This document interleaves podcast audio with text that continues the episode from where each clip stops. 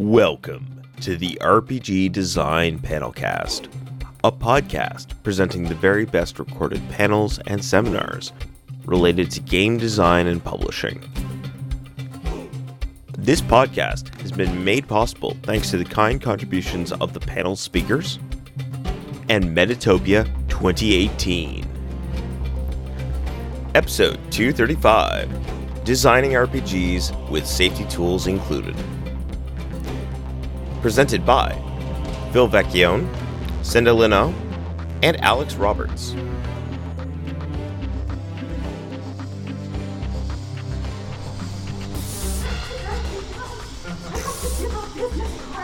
Oh, it's Okay, so mics for speakers. oh, I know. I've been in this room already. That's three right. You've been like living here. Welcome back, Senda. panels are my jam. You had like a cot underneath the table. Was that like where you would just sleep? Un- Yes. Right under the. Yeah, right down here. It's actually under the stage. Oh, okay. There's a little more That's actually space. Kind of, kind It's a little nice. low, but it's like dark and quiet once they lock everything up. Is this one on? No. There we go. Does Yes. Does everybody really need that? Like. Yes. Yes. Yeah? This, Okay. this room is terrible. The acoustics are Oh, truly horrible. Okay, good. That's This fine. is great, and now I, I don't have to strain my voice whatsoever. Um, but we're gonna we're gonna try not to like hit the mic or spit into it, and we're gonna try to turn it off when we're not talking and stuff like that. Um, I, I'm very picky about audio, I guess. Uh, welcome everyone, and thank you for waiting. This is the panel on integrating safety mechanics into RPGs.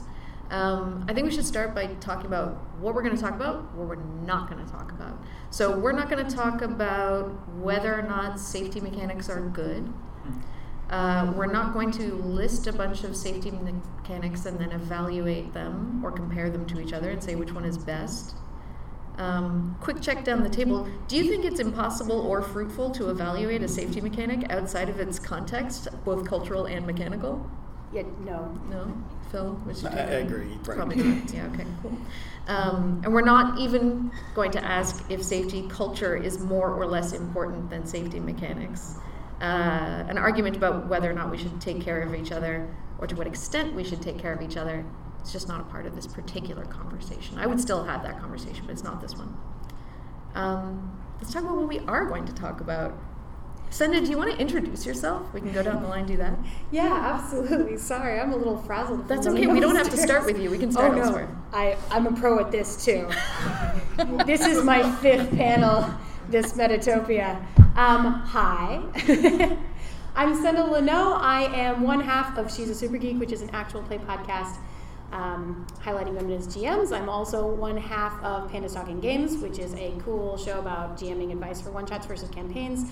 Um, and I write for Gnome Stew, and I'm also designing um, games, um, including uh, one that is particularly built for Bleed, which is why I'm sitting here today.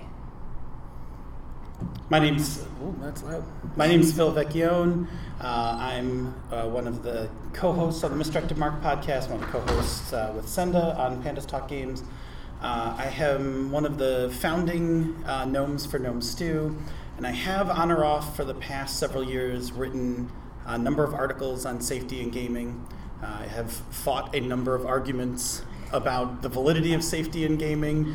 Uh, and as Senda said, we are uh, co-designing a game uh, specifically uh, designed for bleed. So safety was uh, something that was very much uh, in the forefront of our design. And I'm Alex Roberts. Uh, I host the Backstory podcast on the One Shot Network, where I s- steal people's ideas about what to do in game design and also share them with the rest of the world. And uh, and I am also a game designer. I I designed Starcrossed and For the Queen, both of which are going to be publicly available early 2019, uh, and a couple of other things. I made a cool game for the hashtag feminism supplement. I'm in everybody else's books like a dirty shirt, and I love talking, especially on person, not so much online anymore, about safety mechanics and how fun they are, and taking care of people in a more general sense. Uh, I'm also working towards a master's in counseling, so I do a lot of in person taking care of people. Um, so, having introduced ourselves, uh, we should establish that we're going to really be speaking from our own experience of design, more so than like looking at the general milieu. and talking about we're making games that we want to be enabling other people to take care of each other and take care of themselves at the table. Um, so talking about how what we do culturally and interpersonally can be systematized such that when other people run our games, they're perhaps incentivized or enabled or empowered to do what we like to see at the table. Um, so let's whoever wants to start can talk about how that's happening in our design right now. Oh, you're looking at me. Okay. We are. Do you want me to talk about it? I mean, I can talk about it. It's fine. I guess we can share that topic. we shared the game. So, Yeah. um, yeah, so the game that Phil and I are designing that we actually just um, did the high test for here. So it, we're, we're getting to a very close to done points. Hopefully, you will see more information about it soon. Um, is a game called Turning Point. Um, it is a collaborative dramatic decision making engine in which um, you are playing collectively um, a single person who is facing an extremely difficult decision in their life. And it's one of those moments that we've all had where you are literally faced with a life-changing decision. And it's one of those like heart-wrenching do i maybe maybe it's do i stay with this partner or do i leave? Um, or maybe it's do i have a baby or do i not? Do i take um, this drug that might change my life but that could have this terrible side effect right? Um, so it's the kind of decisions that we as humans are facing all the time.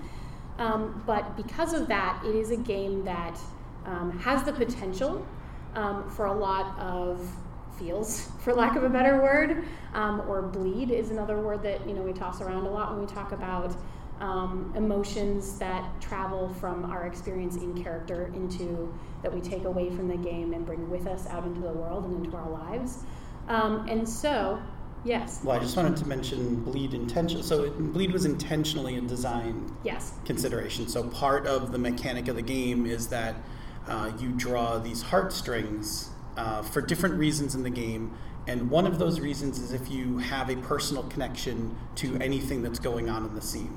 So we actively encourage people to emotionally connect to each of the scenes, right. which comes with its own uh, risks. Right. So then, knowing that and knowing we're designing that game, we as designers have an obligation to do everything that we can to create um, not only the tools, um, but the culture of safety at that table to give people a good experience of being vulnerable, right? Um, to create a safe space for people to be vulnerable in. Um, so, um, do you want me to go into details about what we did? Sorry, I lost track of the question. it's day three. Feeling, feeling a lot of Sunday energy up Yeah. here today. um, well, so I'm, I'm curious about how uh, how the specific demands and, and affordances of that design. Um, what what does that allow and what does that demand in terms of keep taking care of each other, right? How does safety in that game look specifically, and how are you thinking about that as a designer? Right. So one of there are two really key considerations that um, that I think we went into that game with. Which um, the first one was um, basically having a way to have active consent for what is currently occurring in the game. Um, because you can be in the middle of a scene and it can be really cool for one person who's going, Yes, this is really deep and I love it. And the person that they're in the scene with needs to also be on board. So we don't want to be dragging someone along for the ride just because it's cool for me, right? Just because it's cool for me doesn't mean that it's cool for Alex. Um, so one of the specific considerations that we were dealing with was how do we, without actually interrupting the game unless we need to for a safety reason to stop, right? But how do we have a means to check in with people and make sure that my good experience is a good experience for you too, and that you're still on board? Or even if that experience is you're having an awesome experience and you want to push harder, I'm okay here, but I don't want to go any further. Um, or if that experience is I'm having a lot of emotions right now and I'm not actually entirely sure what I'm feeling, and maybe I need to figure that out before I can give you an answer, which is a valid response, right? And from a design point of view, it didn't start that way. Right. So we, we- discovered this.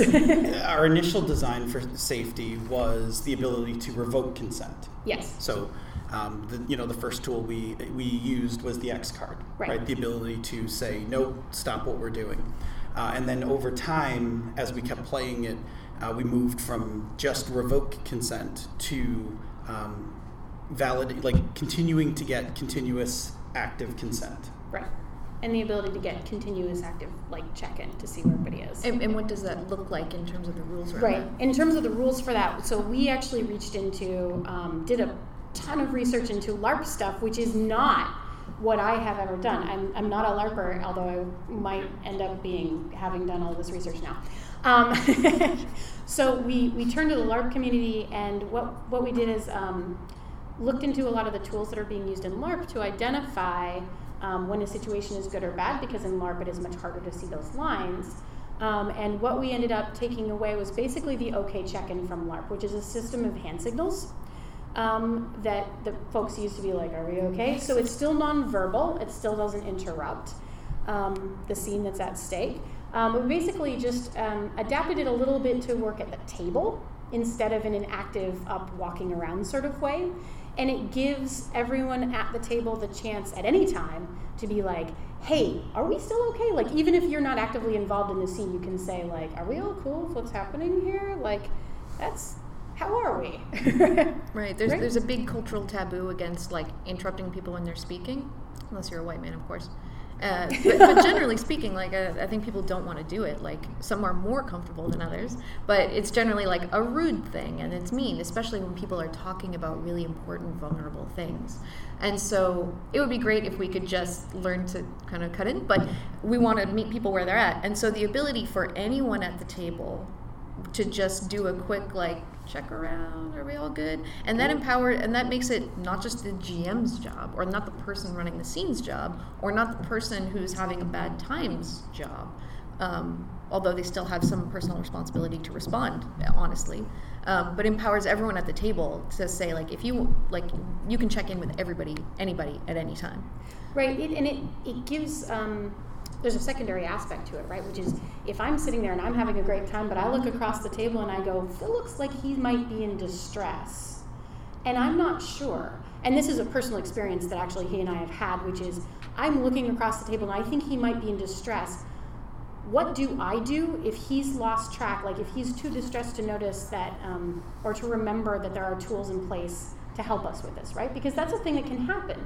If you go into a triggered place, you don't always remember what's there to help you get back out of that space.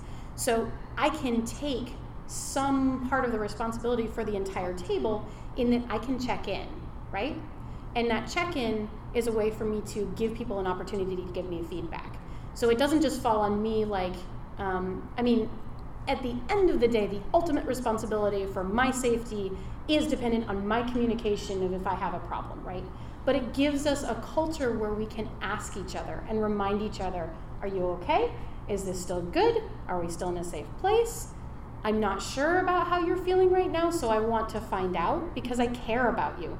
Because, and I think this is the key thing about safety, right? Like, um, when it comes right down to it, we love games. They are fun, and we're here to have fun and play games, but every single human who is sitting at that table is more important than the game, right?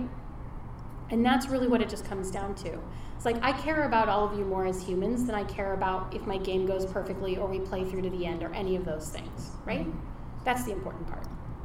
So one other nice thing about the OK check-in was we started testing the game online for online play, and the tool works equally as well when you're playing in Hangouts, because now we're not in the same physical space, but I can easily just hold up to my camera the OK symbol, and now everybody else can check in.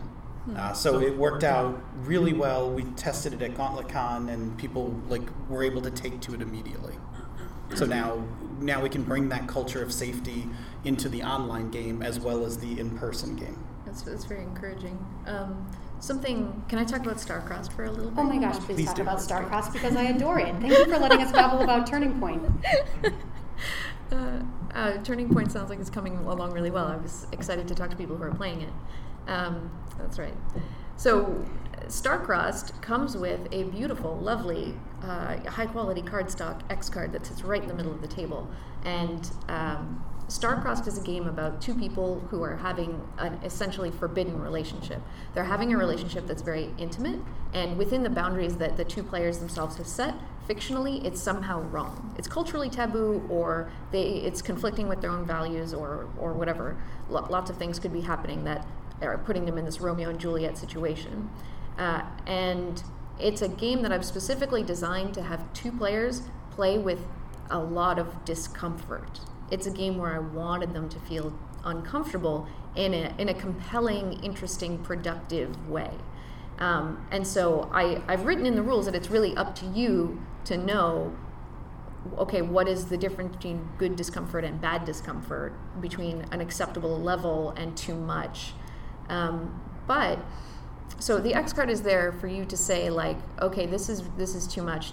Uh, backspace or or let's go in a different direction let's do something better or let's not go there you know fade to black whatever you need it to do and it's and it's outlined and explained in the context of the game but there's also a secret hidden bonus safety mechanic that not everyone picks up on which is that um, uh, starcrossed has a scene structure. So rather than being one long continuous game uh, where you're always in character or you're always kind of talking focused on the game or there being a break or whatever it's up to eight scenes. And so at the end of any of, of the scene you stop you turn over the card and you get the title of the next scene that you're about to play out and this is not explicitly labeled as like check-in time but that's what every single player uses it to do and it's very often a ooh, wow, oh, this, oh my gosh, I love where we're going with this. Can we, can we talk more about this in the next scene? Because that's, in, in the mechanics, designed to be the time when you decide what the next scene is going to be about. And that's, you know, that's not an explicitly a safety thing, but it's a great time for either player to say, we're going to have 10 to 15 minutes uh, of questions at the end, so please write that down, don't forget it. Um, for, the, for either player to say, yeah, I love where we're going with this, or to also say, hey, can we set this next scene in a completely different way? Or let's have a lighter scene or whatever. Um, and people not only advocate for their own needs in that in that moment, but in playtesting, I've noticed that that's when people check in on the other person. They almost never do it in scene, but in those little breaks is very often when one player will say to the other, like, "Ooh, is this getting too intense for you?" Or like, "I kind of, I kind of took things in this direction in the last scene. Do you want to keep pursuing that, or we can, we can, we don't have to talk about that more?" So I, I do think that people want to care about each other in general. Some people don't. I can't stop them. I, I, we talked about this when we were putting this panel together. We can't make you give a shit about other human beings, but if you do, we can give you lots of opportunities to enact that care. And so what I've noticed is that people who care about the other person at the table, um, they take that, that time. They really appreciate whether or not they realize it. Um, they capitalize on that time to to check in with the other person. Uh, You also have one other mechanism uh, as a like the ultimate safety valve. Like the game ends when the tower falls. And and you're free to push it over whenever you want. And that's a perfectly legitimate ending to the game. And it's a great lovely climactic like wow let's knock over the table because i'm having such a good time. I want to leave right now. Um, and you can even i don't know if anyone's ever done it but i truly hope that someone out there is doing the like oh uh, i have to go to the bathroom and also i'm never coming back here to talk to you again. In starcross takes the form of i'm going to pull a brick. Oh whoops i knocked it over. Anyway i'm leaving forever. Uh, so yes that's that's the other secret hidden safety mechanic um, that that yeah you can just take advantage of whenever. Um, so yeah just enabling people to take care of themselves and take care of each other. Like just give them the space to do that. I think most people want to do it. Um, i have another thing i want to talk about. Is that okay? I don't Yeah, want to take absolutely. up all no, the no. time. So Alex, i'm also you have so many games with cool safety stuff. Oh, Senda. Just keep going. Don't even. you care about people so much in such a practical way.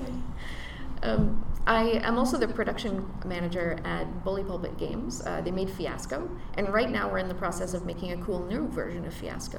Uh, if you haven't played it, it's a game of high ambition and poor impulse control. So it's about schmucks who take on way more than they can handle, and things get wacky and out of control, and they usually end up completely screwed. In fact, you're deliberately playing a game to have a chump character who gets totally screwed over, and so you make yourself the butt of all the jokes. It's like the anti D and D. It's the anti-hero fantasy.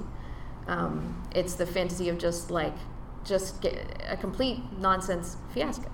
So this is a game that I love. It was like the first story game that I played and was just like, oh my god, this is great. Um, and it's it's a great game, but that is a game that can go so sideways. It's unbelievable. Uh, we, we talked about it as. what did you say? say? Say what you said. I, I, said it's a beautiful game, but in terms of safety, it's like a game that's covered in knives. yeah. Like you have to hold it like this, and then you can have a great a great time. Um, so for the second edition, there's lots of things that we're changing. Uh, you know, it's on cards now. It's a little easier to set up. It's more approachable. Blah blah blah. But so much of what we're doing behind the scenes is to tighten up all those safety things and to um, it's like baby proofing a house. Like we're just we're making sure that all these things are okay and that people now have tools to control their game so that they can play it in the way that they want to. Because if everybody wants to do this totally wacky out there thing, um, that's awesome but we need to make sure that everybody at the table is playing the kind of game that they want to and having the kind of things happen that they are totally con- like enthusiastically on board with. And fiasco is not a game that's like turning point where you're really drawing on yourself and really talking about realistic things that have happened to you in your life. I think you can play it that way but people generally don't. It's generally a humor game. It's a funny game. It's just silly right? And that's where those are the games that i think need safety mechanics the most more than anything I have felt more uncomfortable in funny games than I have in games that are like quote unquote serious. Uh, and I'm a larper, okay? I know what I know what bummer games are, um, and it's and it's it's humor games when I think more people cross lines and say things that are really not okay and introduce content that is not acceptable. Um, There's a curve, right? There's a curve for comedy. So like that's what happens in Fiasco. Like it starts to get wacky, and then it piles on, it piles on, and eventually somebody crosses a line. Yeah. And the first time I played the first time I played Fiasco, which was like right before it was published, like I, I, did one of the early reviews for it, and we ran the game with no understanding of safety tools whatsoever. And one of the players in the game said something really offensive, and it was. I don't know, like everybody at the table laughed, but in retrospect, like looking back, it was like, oh my god, I can't believe somebody said that. Mm-hmm. And there was no, like, we had nothing yeah. for it, right? Like, we just barreled through it. We kind of laughed and moved on to the next scene, but it yeah. was it was a game where it was like, oh, I love playing Fiasco, but I won't play it in public. Like I won't play it at a con. I'll play it like at home with friends. This way, God forbid something gets said at the table, it doesn't spill out and offend somebody else. Sure. Right? And, and, and that's how I started treating that game, which is probably not the best way you want to. Like, it's like you said, covered in knives. Like, well, it's, it's going to hurt somebody yeah. if you let it roll around. And if you know Steve and Jason, who who made it, like they're the sweetest sweetest mm-hmm. boys, and, and they're very caring, and they want people to be able to play this game in a way that in a way where they take care of each other and, and tell their fun stories and everybody has fun, not at other people's expense and not hurting each other. So it's been really interesting to figure out okay, what do we do with this? Like, oh, it's cards based. One of those cards is going to have a big old X on it. but also, how do we take advantage of the affordances of the game, right? So Fiasco also has a scene structure.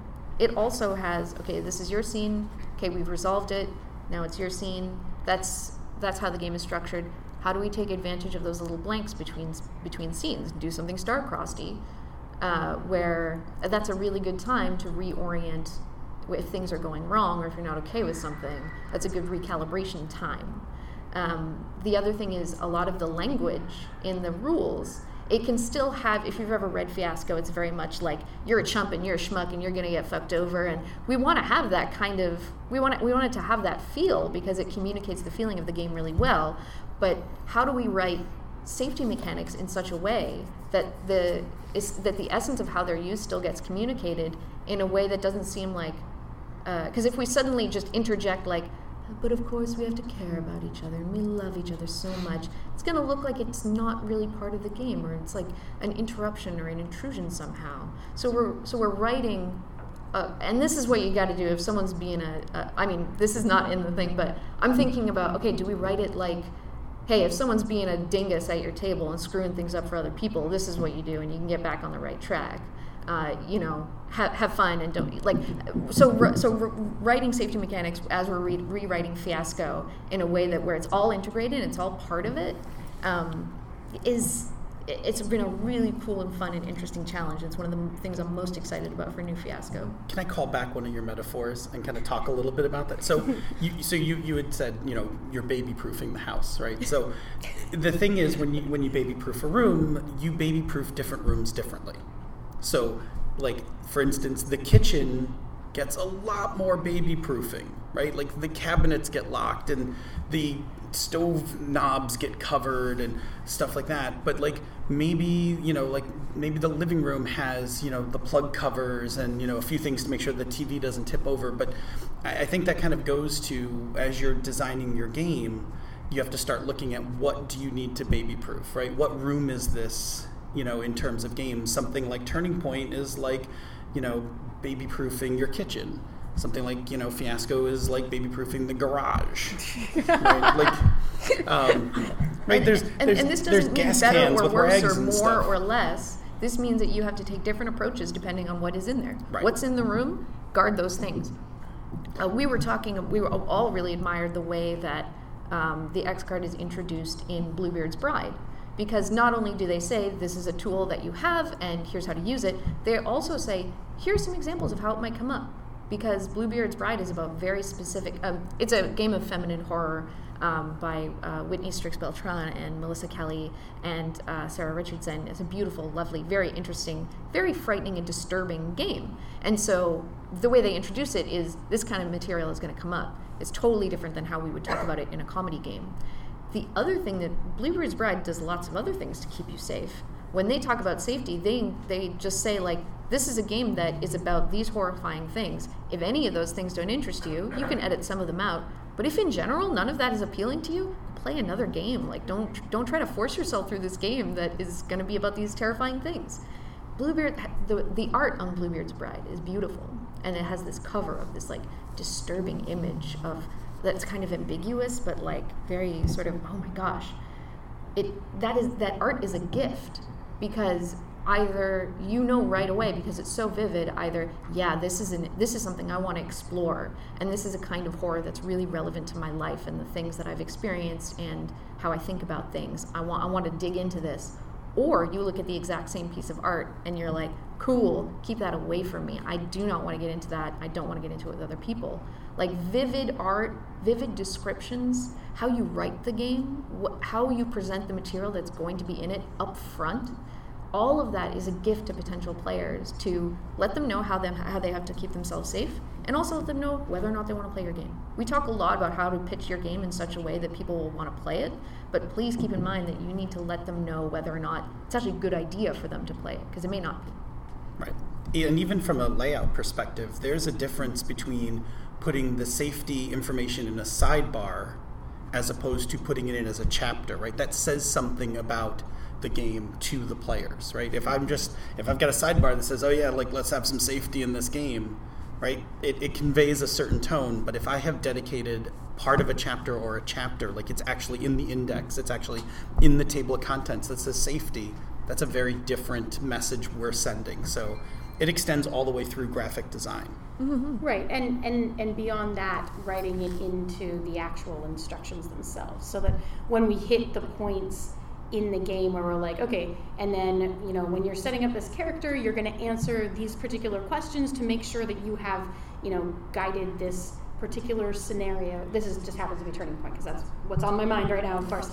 Um, but like, so this particular scenario, like, let's talk through what we're comfortable coming up in this scenario as we create characters. It's like now it's not only built into like the chapters of my book, it's built into my character creation process that we're going to have this conversation. Like this is part of playing that game. Um, and that you know it's in the rules. Like as you go through it step by step and set up this game, you're going to do these things. And again, like Alex says, like I can't force you to care about the people at your table, but I can give you every opportunity to take those moments and, and, and you know, give a shit. Please just give a shit. Or, well, if, if you don't. do, if you do, if then you do, I mean, how. if you don't, then If you don't, please put this book down. put the book down. Please put this book down and walk don't hurt away, anyone. walk away. Yeah, send it back to us. um, I, I can I also talk about For the Queen, which I've been working on. Oh my gosh, yeah. I'm so Yeah. sad I didn't get to Uh, so I got to For the Queen is a um, uh, a very structured question-based storytelling game uh, where you go around a table and you pull cards and answer questions about um, a journey that you're on, your relationship to other characters, and your relationship to a queen. Nobody plays the queen. We don't know anything about the queen at the start of the game. We only learn about her through people's answers to the questions. They can answer them however they want. The themes that come up in this game are themes about intense relationships that you have with people who are way more powerful than you. So stuff can come up, you know. Um, there's when you pull a card, you can answer that question. You can also X this question, so it's not a part of the game. Nobody answers it. Or you can pass to the person on your right and say, I'd, I'd rather hear your answer to this question.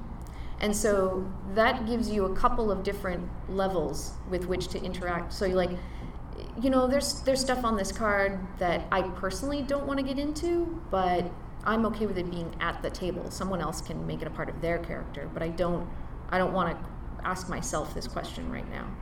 Um, you can also X an answer though. You can you can use the X card in, in however it's normally used to, to backspace on anything or to take a different take on anything. But the way that I explain it in For the Queen, I specifically talk about Xing a card or passing a card.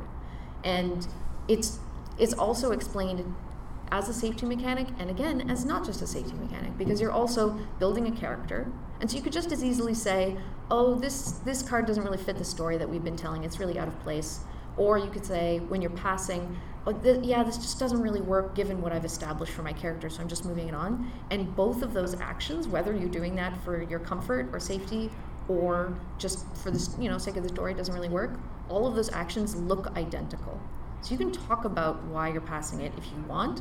You also don't have to. We don't have to get into it. And all of that power is in the person who's playing, uh, the person who's drawing that card. And what's important to me is that the game does not suffer when people pass and X. And so in playtesting, I like to see people use that mechanic a lot and see does okay does that take away from the from the story? Does that interrupt the story? And I'm not happy with that mechanic until it's a smooth part of the process and it's part of the game and it helps the game get better.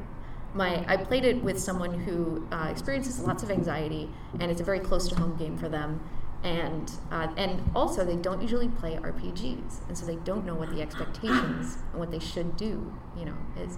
And they taught me so much about this game. I'm so grateful to this person. They're thanked in the in the game because they passed and X'd almost every card they got for the first like third of the game. They were just like, oh, whoa, and it was awesome. And we ended up with a really unique queen.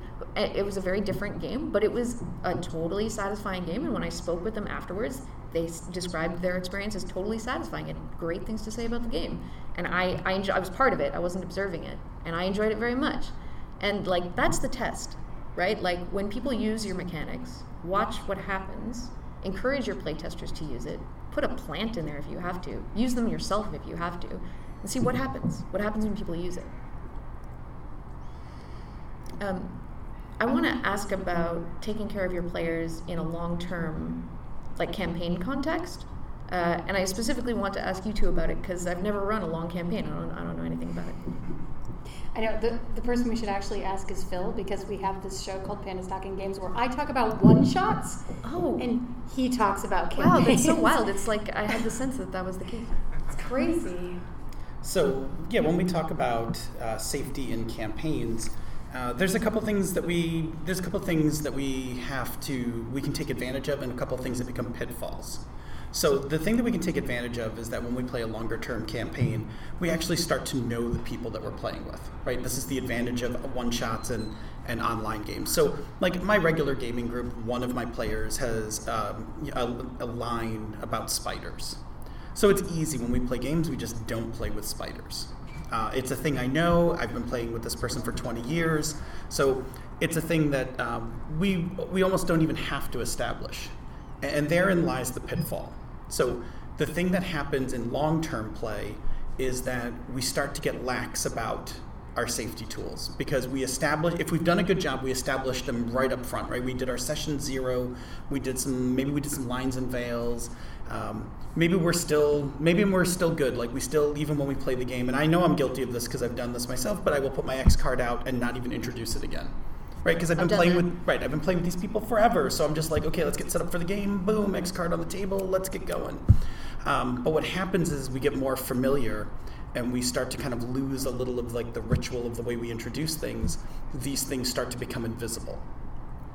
And we can run into that problem where uh, we have safety tools on the table that now people have kind of forgotten. And so, either starting your game with a ritual that kind of reinforces those safety tools, um, or having a safety check, like hey, like like for instance, I was playing um, Tales from the Loop, which doesn't have any really explicit safety tools. So we you know we threw the X card on the table because we thought that was from a risk level safe enough. Um, but you know, every few games, I'd be like, okay, everybody remember the X card's on the table. It's right here. If you have any content, you know, that you're uncomfortable with, we're just going to touch it and we'll deal with it. And just that few minutes of bringing it back to everyone's attention means that it, it like becomes more visible again. So yeah, there's there's it's it's a double-edged sword, right? So you gain that familiarity, so I know how to steer my game around. Like we're not going to go into a tunnel and find a million spiders right? That's not a story we're going to play in this game. But at the same time, we, we become sometimes lax about some of the other tools. So, Can I can I ask you a question? Yeah. To build into that, do you have any thoughts on? Um, because we're writing a game that is built as a one shot, and Starcrossed is a mm-hmm. one shot, and Fiasco is a one shot. If you're writing a game and you want to write safety tools in Yep. for a campaign, what do you think you would do differently?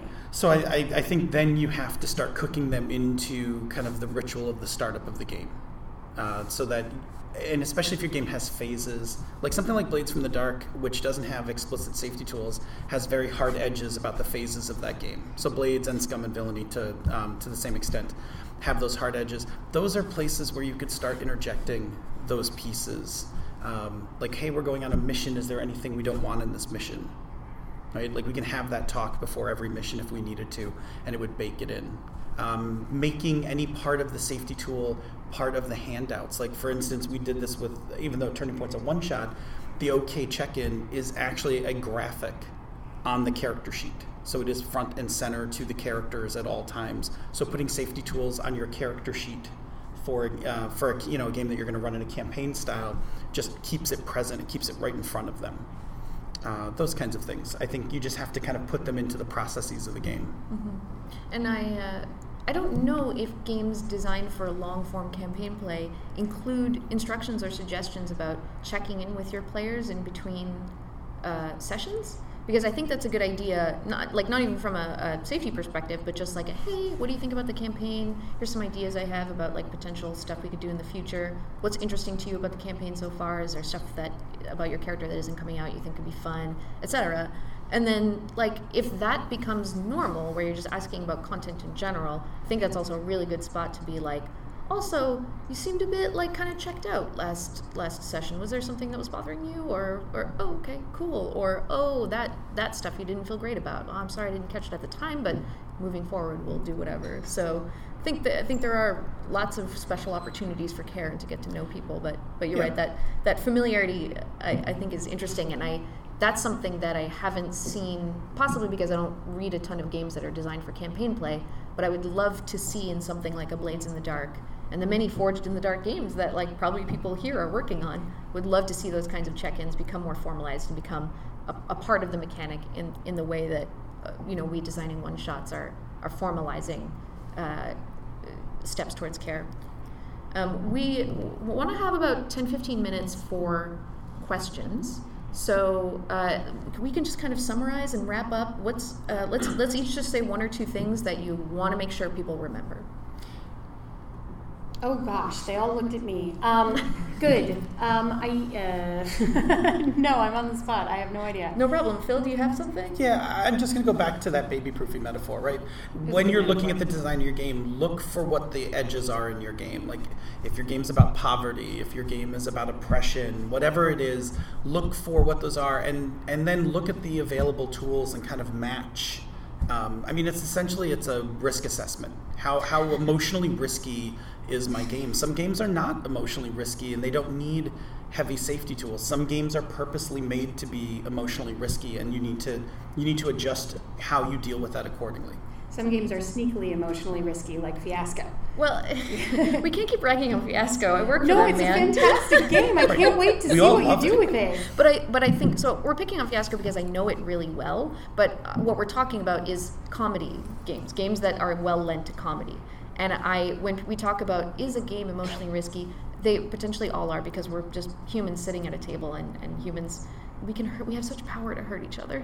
Um, but comedy is about is a little bit about transgression and, and the unexpected by its nature. So I so one of the things that I'm going to say to take away is uh, consider comedy a high risk situation because that's that's when people get to blurt out things and that's when people get to you know uh, cross lines a little bit. And that can be in a transgression can be fun and cool. And there are some you know there are some lines in our society that I think is cool and rad to cross. But people have personal lines as well you need to respect right?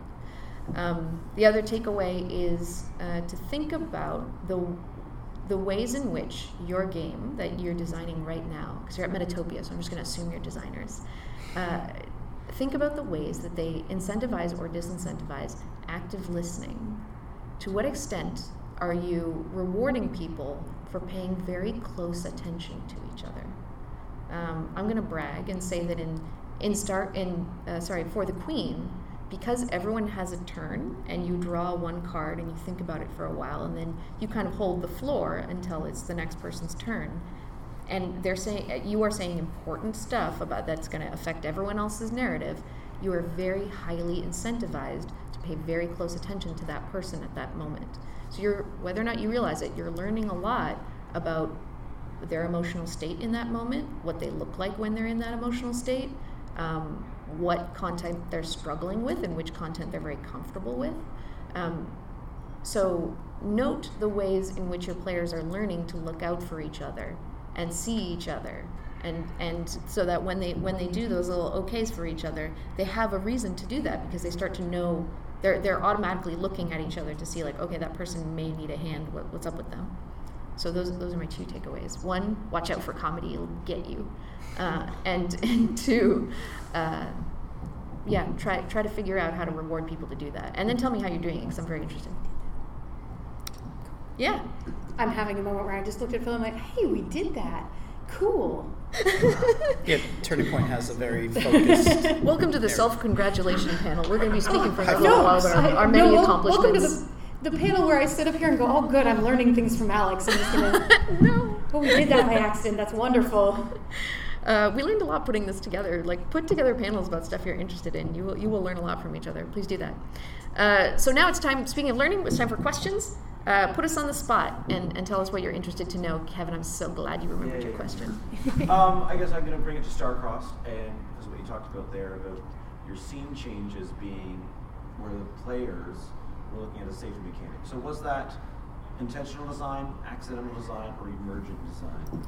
Um, very little about Starcrossed. Very little about any of my games is like intentional from the start. Very, very intuitive approach. I has how I generously describe my haphazard approach, but I think the point, part of the point of playtesting is noticing what people do with what you throw on the table, and so it's half unintentional, where that was just something that I started to notice, and then half intentional, where okay, now when I'm talking about that moment in the rules, I'm gonna just just note note of that, and I'm going to make sure I keep that in the next iteration of the game. I'm going to make sure I centralize that. I'm going to make sure that I have beautiful, colored, cute little uh, scene cards and not just a list of scenes, so that there's a ritual moment of turning. Right. So there's things that you can uh, purposely throw in there, but see what they actually do, and you got to kind of hold on to them. So thank you. That's a very good question. Yeah. Um, that was an interesting thing that actually happened for us in Turning Point as well, because it is also a scene based system. Um, and because you are passing around the main character, um, one of the things that began by accident and then became very intentional for us is that there's no one on the hot seat for the entire game. Like, no one is taking the brunt of all of that stuff, one scene after another for the whole game. You have pauses between, and next scene, you don't even have to be actively. Um, you don't have to be actively speaking in it. You're going to be actively engaged in it, but you don't have to actively um, participate in a spoken way. So you get these downbeats to kind of basically have high emotional energy, and then you can like bring it back down and basically have control over your beats of where your emotions go. Yeah. Colin? I have a question. I'm, kind of like- well, I'm working on. I'm, I'm curious about. We talked about a lot of uh, helping each other out. I'm, I'm curious about self care. I'm working on a solo game which hits a lot of emotions and also self harm and, and figuring out anxiety. Um, I was curious about if y'all had any suggestions for like solo self solo tools or, or anything like that where it's not so much like are you okay? It's more of like am I okay? Because that's super hard for That is super people. fascinating. Like I'm, I'm now thinking about my time playing the Beast. Oh yeah. That's exactly what I started thinking about too. So one thing, read a lot of other one-player games. So read uh, Twain by Jay Lee, definitely The Beast by Alexandra Sontowska. Um, I would also recommend. I'll let you take a note, but oh, sorry. Also, the question for, for the podcast later. The question was about uh, one-player games and how we take care of ourselves. I would also recommend the safety chapter in the new version of Monsterhearts, which is also a great knife-covered game like a great example of a game that was beautiful and has amazing moments and in its original form also lots of crevices and sharp edges to get caught in and the new version is a beautiful example of how to keep all of the great stuff in your game while also now empowering players to because you know you know what to watch out for and to say here's what to watch out for here's what to do about it. So there's a whole chapter in there and avery uh, avery alder the designer talks about the circles of responsibility and about how how you have the most responsibility for yourself because that's who you have the most power over you have responsibility for the other people at the table and you have less power over how much you can help them and then you have that third circle of responsibility to the people who you are representing in your game and like the broader world and how you represent it there and how you can be responsible there so totally recommend that if you want a specific mechanical suggestion sorry phil i know you have something No, I'm gonna. I was gonna steal your mechanical suggestion. I'm hoping you're about to give. Oh, wouldn't that be fun? Okay, keep it in your mind. My mechanical suggestion is to have a buddy. Let someone know that you're playing the game and uh, incentivizing the mechanics, telling them about it. That's Which really is funny because in the Beast it's the complete opposite, and you're not allowed to tell anyone. You have to like burn the journal at the end. Um, A, which I is didn't burn the good. journal, No. and B, I told Senda about it the whole time I was playing. yeah, it was great. Alexandra Sontowska would say you're hacking the game. You have not played it. Yeah. Yeah, and, and not in a mean way. Uh, um, but uh, but so yeah, maybe you have a buddy. Um, I think just the journaling alone, uh, journaling is like a good way that people process things. So it could be something like that. Um, there's also you only play the beast one question card a day, which I think is good. It's a de-escalation, right? Yeah, that is actually the thing that I was going to mention is to give um, if you give the player the opportunity to basically de-escalate between things, that gives them the option to basically um, get to the intensity level that they prefer, and then they have the opportunity to back off until they want to engage again, right? Which as a single player, um, I have total control over. Um, that doesn't accomplish necessarily checking in with yourself, but I think that if it is a game in which you are journaling, it's something that you can include from a journaling perspective. Because if we think about journaling and the way that we tend to use it a lot of times, or at least the way that I tend to use it, and honestly, I'm, you know, therapy and everything, right? Like, and that's fine. Um, but journaling is a way that we can be introspective with ourselves to try to sort through what our feelings are when we're not sure. And if you can incentivize that or at least create space for it, you're going to create the ability for us to be honest with ourselves when we're playing the game. And that basically is that moment of check in. And then if you have pauses and gaps, you have. Um, you have the ability for, for them to control how intense they're going to get, right? Does that answer your question? Yeah, I, I was just going to helpful. tack on one one thing from your game. We have so much more information. We'll talk later. Yeah, thank you. I, I just give one more piece of advice from uh, for the Queen, which is um, just allow people to X card a card, you know, or whatever it is. The prompt, like maybe if somebody hits something that's way too emotional. Um, because they're alone, just make sure that you empower them to be like, well, if the, if this prompt is too much, go pull another prompt. Okay. Um, yeah. Uh, any other questions? I, I sort of do, but I kind of think like you kind of already answered it. Do you have any suggestions for like a set of resources that discuss a variety of different safety tools and how they can be used, whatever. But it sounds like it's more just read a lot of games as opposed to being collected in kind of a thoughtful, researched thing. Right. There, so uh, Yeah, if you've ever been research on a really Yeah, no. But, well, so the, the, the generalized, like, just see a bunch of what's out there for tabletop right now um, is um, the organizers of Breakout Con. Um, if you just check out their page, like, this is, like, funny, right? But, um, A, they do a really great job making sure that safety is present in all of their games. But the other thing that they did is they just put together a page um, that has, like, a blurb about, like, a ton of different safety tools on it. And it just has a giant list and links to everything and, like, a basic um, like this is kind of how this works, and then with the links to give you more information to everything. Um, and that is actually a resource that I share with people a lot because they're like, I don't really know what's out there. Cool. Here's a page that just has a list of like 15 things. Like What was the name of that? uh, Breakout Con. So that's uh, that's a uh, that's a Toronto. gaming convention in Toronto in March. It's um, organ- yeah, it's awesome. It's organized by. Kate Bullock, um, Rachel Shelkey, um, Rob, Do- Rob Doggle. Yeah. Yep. Yeah. And they are fantastic, and it is so safety positive. Yeah. Uh, What are the best safety mechanics for, for communicating specific needs? Like, I mean, like you say no to something, but I mean, you say like, I mean, I mean, that you specifically indicate what your level of comfort is. Like, I mean, I mean, like, I mean, or like what you need in order to be okay with this. You can you can make that you can make it. Okay, that sounds You can make it. I, I, I, I personally believe in you uh, because it sounds like you have a game where you want that, or or a somewhat context in which you want that, and and you, I, I want you to create the thing that is specific to that context, and then I want you to email me hello alexroberts at gmail.com. I want you to tell me what you made, but also um, I, I personally don't really like using the thing where you at the top of at the start of the game say something that you don't that you want specifically not in the game? Because then I've already introduced it and I'm like hey guys here's this thing that makes me really uncomfortable.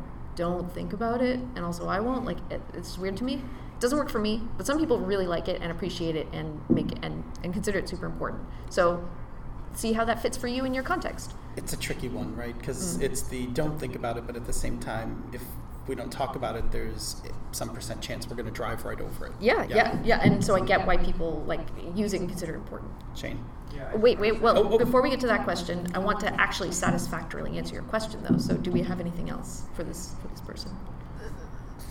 I'm sorry. Say it one more time for me.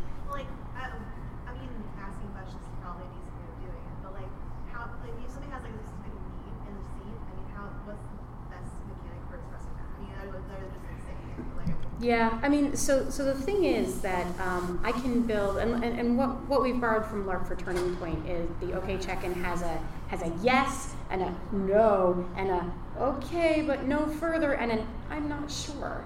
And and there's a certain point at which when we're using gestures or things on the table or anything along those lines to represent safety in the moment, there's only so much detail that we can accomplish, right? But um, I think that when we start talking about like um, using scene structures and that kind of thing, so that there are natural breaks in which we can have conversations with each other, um, I think those are the opportunities probably to have that kind of conversation because you also know at that point the direction that the game is kind of going. And I think you have a better ability if you are predicting um, to be able to anticipate and say, like, okay, um, we seem to maybe be steering into this thing that I'm really uncomfortable with. And if we're going to go in that direction, then what I need is this particular thing cannot happen on camera or whatever it is. Or, um, you know, lines and notes. Right, but you can but you can contextually do lines and veils um, throughout the game. They don't have to be a one and done. We did this at the beginning of the game, and now they are set in stone and done forever, and we are no longer discussing this. And just to clarify, also we never repeated for the podcast. This is a question Oh, about: Is there a, a really good mechanic for communicating a specific need in a game? Um, are you familiar with the X card? Yes, I am. Okay, cool. So It's, it's, it's not specific though. is yeah. So you, are you saying that you want a mechanic to say? just curious if there's any out there. No, no, I'm, I'm trying to clarify what you're asking for, like the, the need that you want fulfilled. Is it that you want something that you really want included in So, scene? like, let's say you- you're okay with dragons, but you can't deal with fire. Cool, interesting. You're okay with dragons. You can't deal with fire. Okay, so just to so you you want to just say at the top of the scene, hey, it seems like there's going to be a dragon in this scene. I just want to say, dragons, no problem, but this dragon cannot uh, can we have the dragon not do this? Yeah, I would. I would love. To, I would. So again, like I don't think this tool exists, and I. I know it's like not a satisfying answer, but like I, I genuinely want to hear because it sounds like you have a really specific need, and I imagine other people have this need also. So I, I'm really curious as to what it could be. Sorry, we couldn't answer it better. Okay. I just wanted to chime in on that question. I kind of feel like you could probably use the support flower in a lot of ways with that.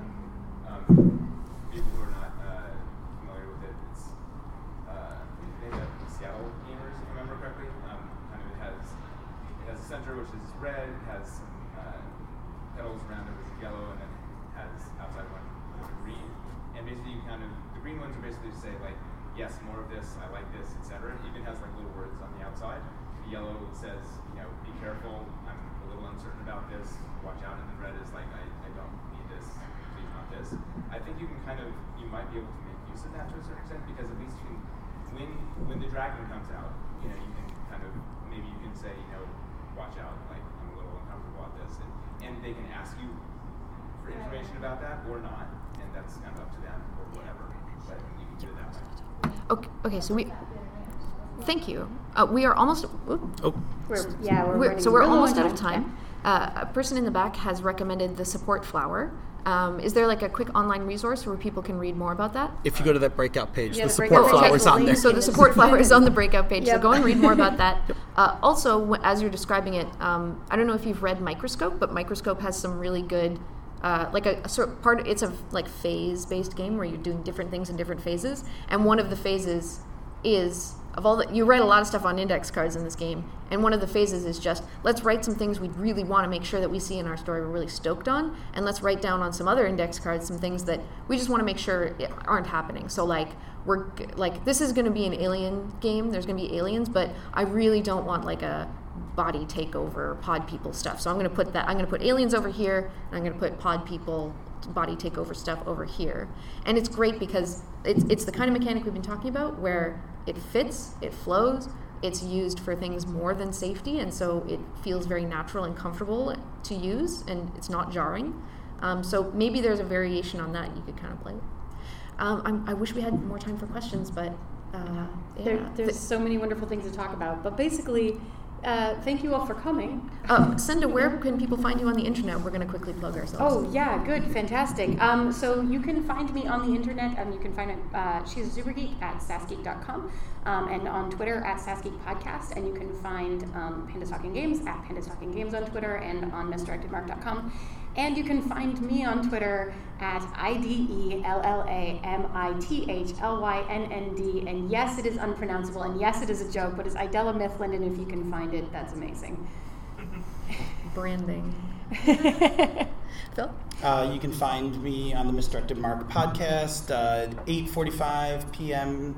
Uh, Eastern, every Tuesday, live on Twitch. Uh, you can also pick it up wherever you get your podcast. You can hear me every Monday uh, when our episodes for Pandas Talk Games drop. You'll see my occasional uh, safety article plus active debate against the trolls on Gnome Stew. Uh, where I like to every couple, every quarter or so engage in another battle, uh, and uh, you can find me on Twitter at DNA Phil. Thank you. And uh, again, my name is Alex Roberts. You can find my Twitter handle, my podcast backstory, uh, links to my games, and my email address if you want to get in touch directly, all at helloalexroberts.com. Uh, thanks so much for coming out. I really appreciate it.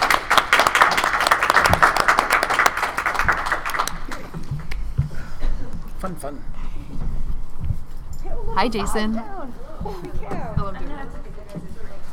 Slash play, play at your birthday break. Oh yes. Yeah, yeah, yeah, yeah.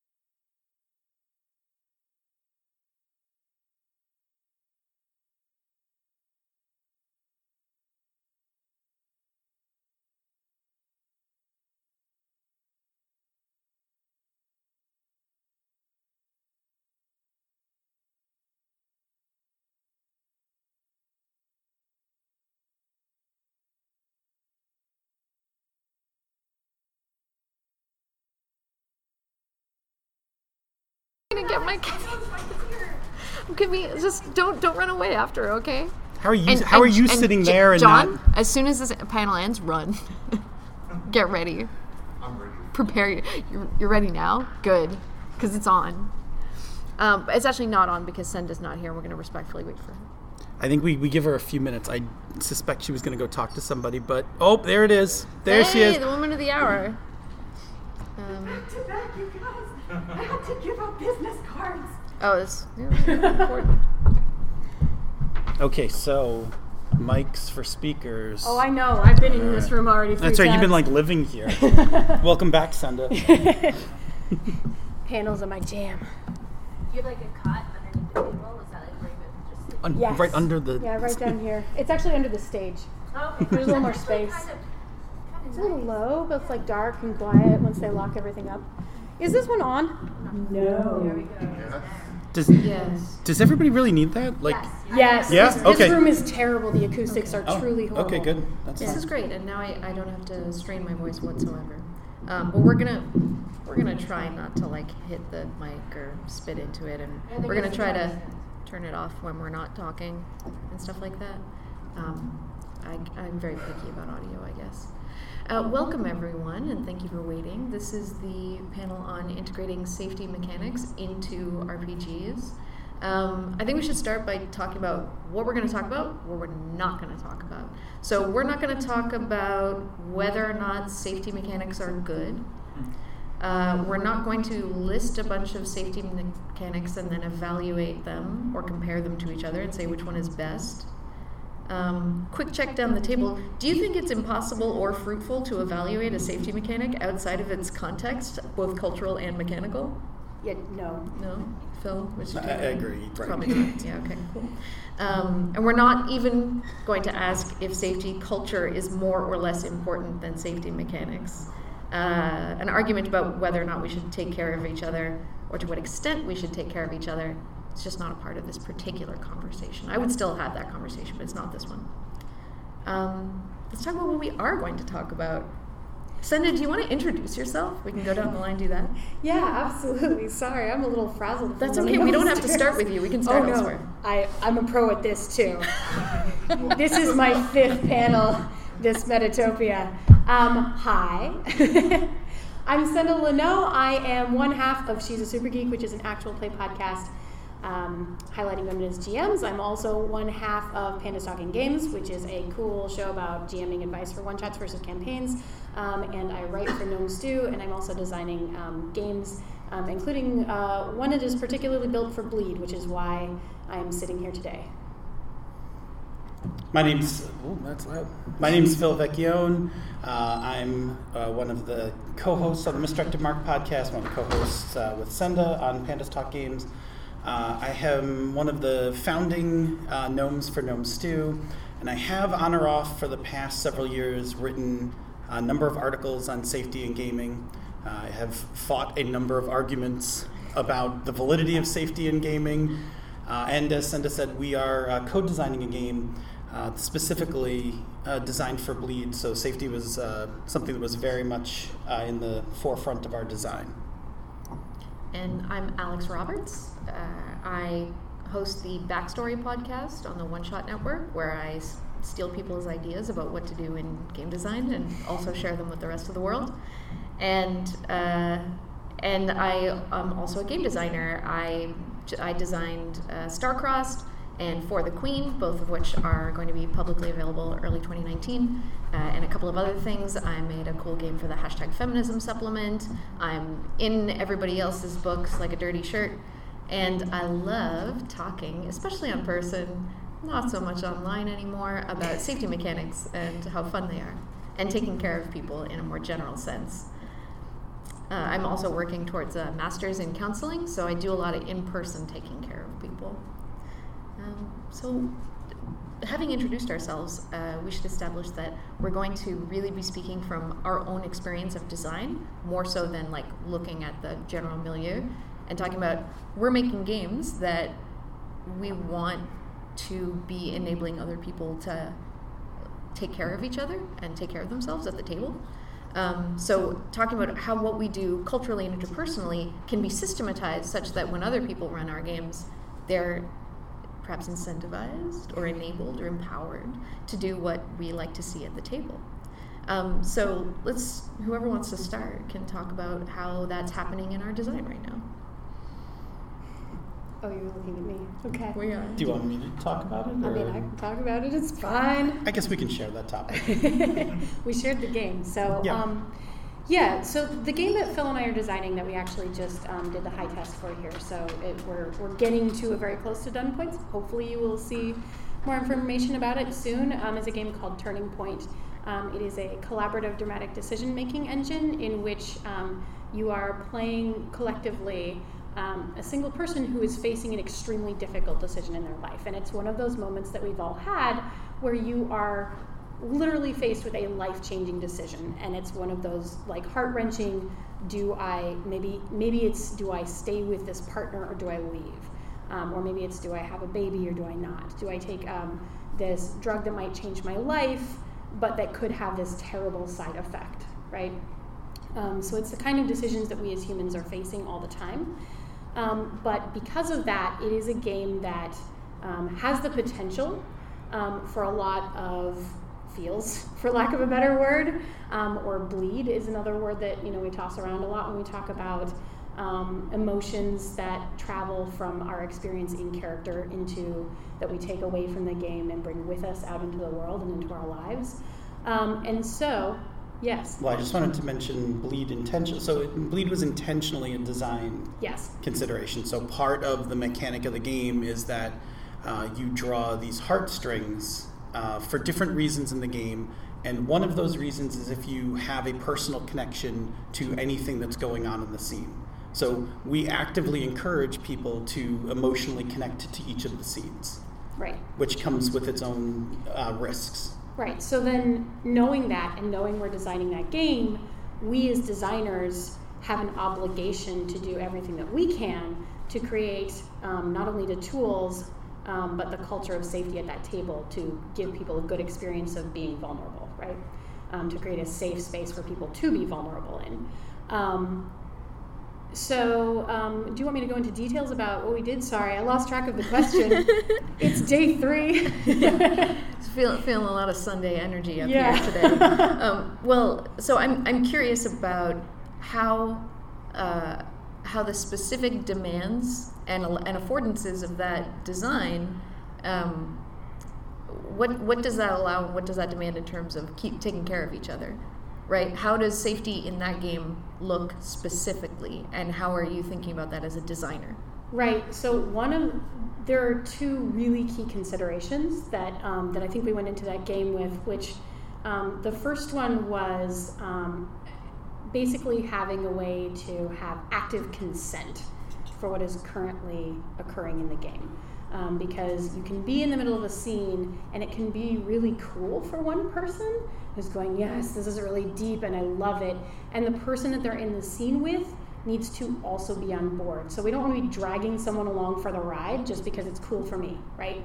Just because it's cool for me doesn't mean that it's cool for Alex. Um, so one of the specific considerations that we were dealing with was how do we, without actually interrupting the game unless we need to for a safety reason to stop, right? But how do we have a means to check in with people and make sure that my good experience is a good experience for you too, and that you're still on board? Or even if that experience is you're having an awesome experience and you want to push harder, I'm okay here, but I don't want to go any further. Um, or if that experience is I'm having a lot of emotions right now and I'm not actually entirely sure what I'm feeling, and maybe I need to figure that out before I can give you an answer, which is a valid response, right? And from a design point of view, it didn't start that way. Right. So we, we- discovered this. Our initial design for safety was the ability to revoke consent. yes. So, um, the, you know, the first tool we we used was the X card, Right. The ability to say no, stop what we're doing, uh, and then over time, as we kept playing it, uh, we moved from just revoke consent to um, valid, like continuing to get continuous active consent. Right. and the ability to get continuous active like check-in to see where everybody is. And, and what does that look like in terms of the rules around Right. that? In terms of the rules for that, so we actually reached into, um, did a ton of research into LARP stuff, which is not what I have ever done. I'm, I'm not a LARPer, although I might end up being, having done all this research now. Um, so we, we turned to the LARP community, and what, what we did is um, looked into a lot of the tools that are being used in LARP to identify um, when a situation is good or bad, because in LARP it is much harder to see those lines. Um, and what we ended up taking away was basically the OK check in from LARP, which is a system of hand signals um, that the folks used to be like, Are we okay? So it's still nonverbal, it still doesn't interrupt um, the scene that's at stake. Um, we basically just um, adapted it a little bit to work at the table instead of in an active up walking around sort of way. And it gives everyone at the table the chance at any time to be like, hey, are we still okay? Like, even if you're not actively involved in the scene, you can say, like, are we all cool with what's happening here? Like, that's, how are we? Right. There's Right. there's a big cultural taboo against like interrupting people when they're speaking, unless you're a white man, of course. Uh, but, but generally speaking, like uh, I think people don't want to do it. Like some are more comfortable than others, but it's generally like a rude thing, and it's mean, especially when people are talking about really important, vulnerable things. And so it would be great if we could just learn to kind of cut in, but we want to meet people where they're at. And so the ability for anyone at the table to just do a quick like check around are we all good? And that empower and that makes it not just the gm's job or not the person running the scenes job or not the person who's having a bad times job um, although they still have some personal responsibility to respond honestly um, but empowers everyone at the table to say like if you like you can check in with everybody anybody at any time. Right, it, and it, it gives, um, there's a secondary aspect to it, right? Which is if I'm sitting there and I'm having a great time, but I look across the table and I go, Phil looks like he might be in distress. And I'm not sure. And this is a personal experience that actually he and I have had, which is I'm looking across the table and I think he might be in distress. What do I do if he's lost track? Like if he's too distressed to notice that, um, or to remember that there are tools in place to help us with this, right? Because that's a thing that can happen. If you go into a triggered place, you don't always remember what's there to help you get back out of that space. So I can take some part of the responsibility for the entire table in that I can check in, right? And that check in is a way for me to give people an opportunity to give me feedback. So it doesn't just fall on me like, um, I mean, at the end of the day, the ultimate responsibility for my safety is dependent on my communication of if I have a problem, right? But it gives us a culture where we can ask each other and remind each other Are you okay? Is this still good? Are we still in a safe place? I'm not sure about how you're feeling right now, so I want to find out because I care about you. Because, and I think this is the key thing about safety, right? Like, um, when it comes right down to it, we love games. They are fun, and we're here to have fun and play games, but every single human who is sitting at that table is more important than the game, right? And that's really what it just comes down to. It's like I care about all of you more as humans than I care about if my game goes perfectly or we play through to the end or any of those things, right? That's the important part. So one other nice thing about the OK check-in was we started testing the game online for online play, and the tool works equally as well when you're playing in Hangouts, because now we're not in the same physical space, but I can easily just hold up to my camera the OK symbol, and now everybody else can check in. Uh, so it worked out really well. We tested it at GauntletCon, and people like were able to take to it immediately. So now, now we can bring that culture of safety into the online game as well as the in-person game. that's, that's very encouraging um, something can i talk about starcrossed for a little bit Oh my gosh, please, Please talk do. about Starcrossed because I adore it. Thank you for letting us babble about Turning Point. uh, uh, Turning Point sounds like it's coming along really well. I was excited to talk to people who are playing it. Um, that's right. So, Starcrossed comes with a beautiful, lovely, uh, high quality cardstock X card that sits right in the middle of the table. And um, Starcrossed is a game about two people who are having an essentially forbidden relationship. They're having a relationship that's very intimate, and within the boundaries that the two players themselves have set, fictionally, it's somehow wrong. It's culturally taboo, or they, it's conflicting with their own values, or, or whatever. Lo- lots of things could be happening that are putting them in this Romeo and Juliet situation. Uh, and it's a game that I've specifically designed to have two players play with a lot of discomfort. It's a game where I wanted them to feel uncomfortable in a, in a compelling, interesting, productive way. Um, and so I, I've written in the rules that it's really up to you to know okay, what is the difference between good discomfort and bad discomfort, between an acceptable level and too much. Um, but so the X card is there for you to say like, okay, this is this is too much. Uh, backspace or or let's go in a different direction let's do something better or let's not go there you know fade to black whatever you need it to do and it's and it's outlined and explained in the context of the game but there's also a secret hidden bonus safety mechanic mm-hmm. that not everyone picks up on which is that um, uh, starcrossed has a scene structure. So rather than being one long continuous game uh, where you're always in character or you're always kind of talking focused on the game or there being a break or whatever it's up to eight scenes. And so at the end of any of, of the scene you stop you turn over the card and you get the title of the next scene that you're about to play out and this is not explicitly labeled as like check-in time but that's what every single player uses it to do and it's very often a ooh, wow, oh, this, oh, oh my gosh, I love where we're going with this. Can we, can we talk more about this in the next scene? Because that's, in, in the mechanics, designed to be the time when you decide what the next scene is going to be about. And that's, you know, that's not an explicitly a safety thing, but it's a great time for either player to say, we're going to have 10 to 15 minutes of questions at the end, so please write that down, don't forget it. Um, for, the, for either player to say, yeah, I love where we're going with this, or to also say, hey, can we set this next scene in a completely different way? Or let's have a lighter scene or whatever. Um, and people not only advocate for their own needs in that in that moment, but in playtesting, I've noticed that that's when people check in on the other person. They almost never do it in scene, but in those little breaks is very often when one player will say to the other, like, "Ooh, is this getting too intense for you?" Or like, "I kind of, I kind of took things in this direction in the last scene. Do you want to keep pursuing that, or we can, we can, we don't have to talk about that more." So I, I do think that people want to care about each other in general. Some people don't. I can't stop them. I, I, we talked about this when we were putting this panel together. We can't make you give a shit about other human beings, but if you do, we can give you lots of opportunities to enact that care.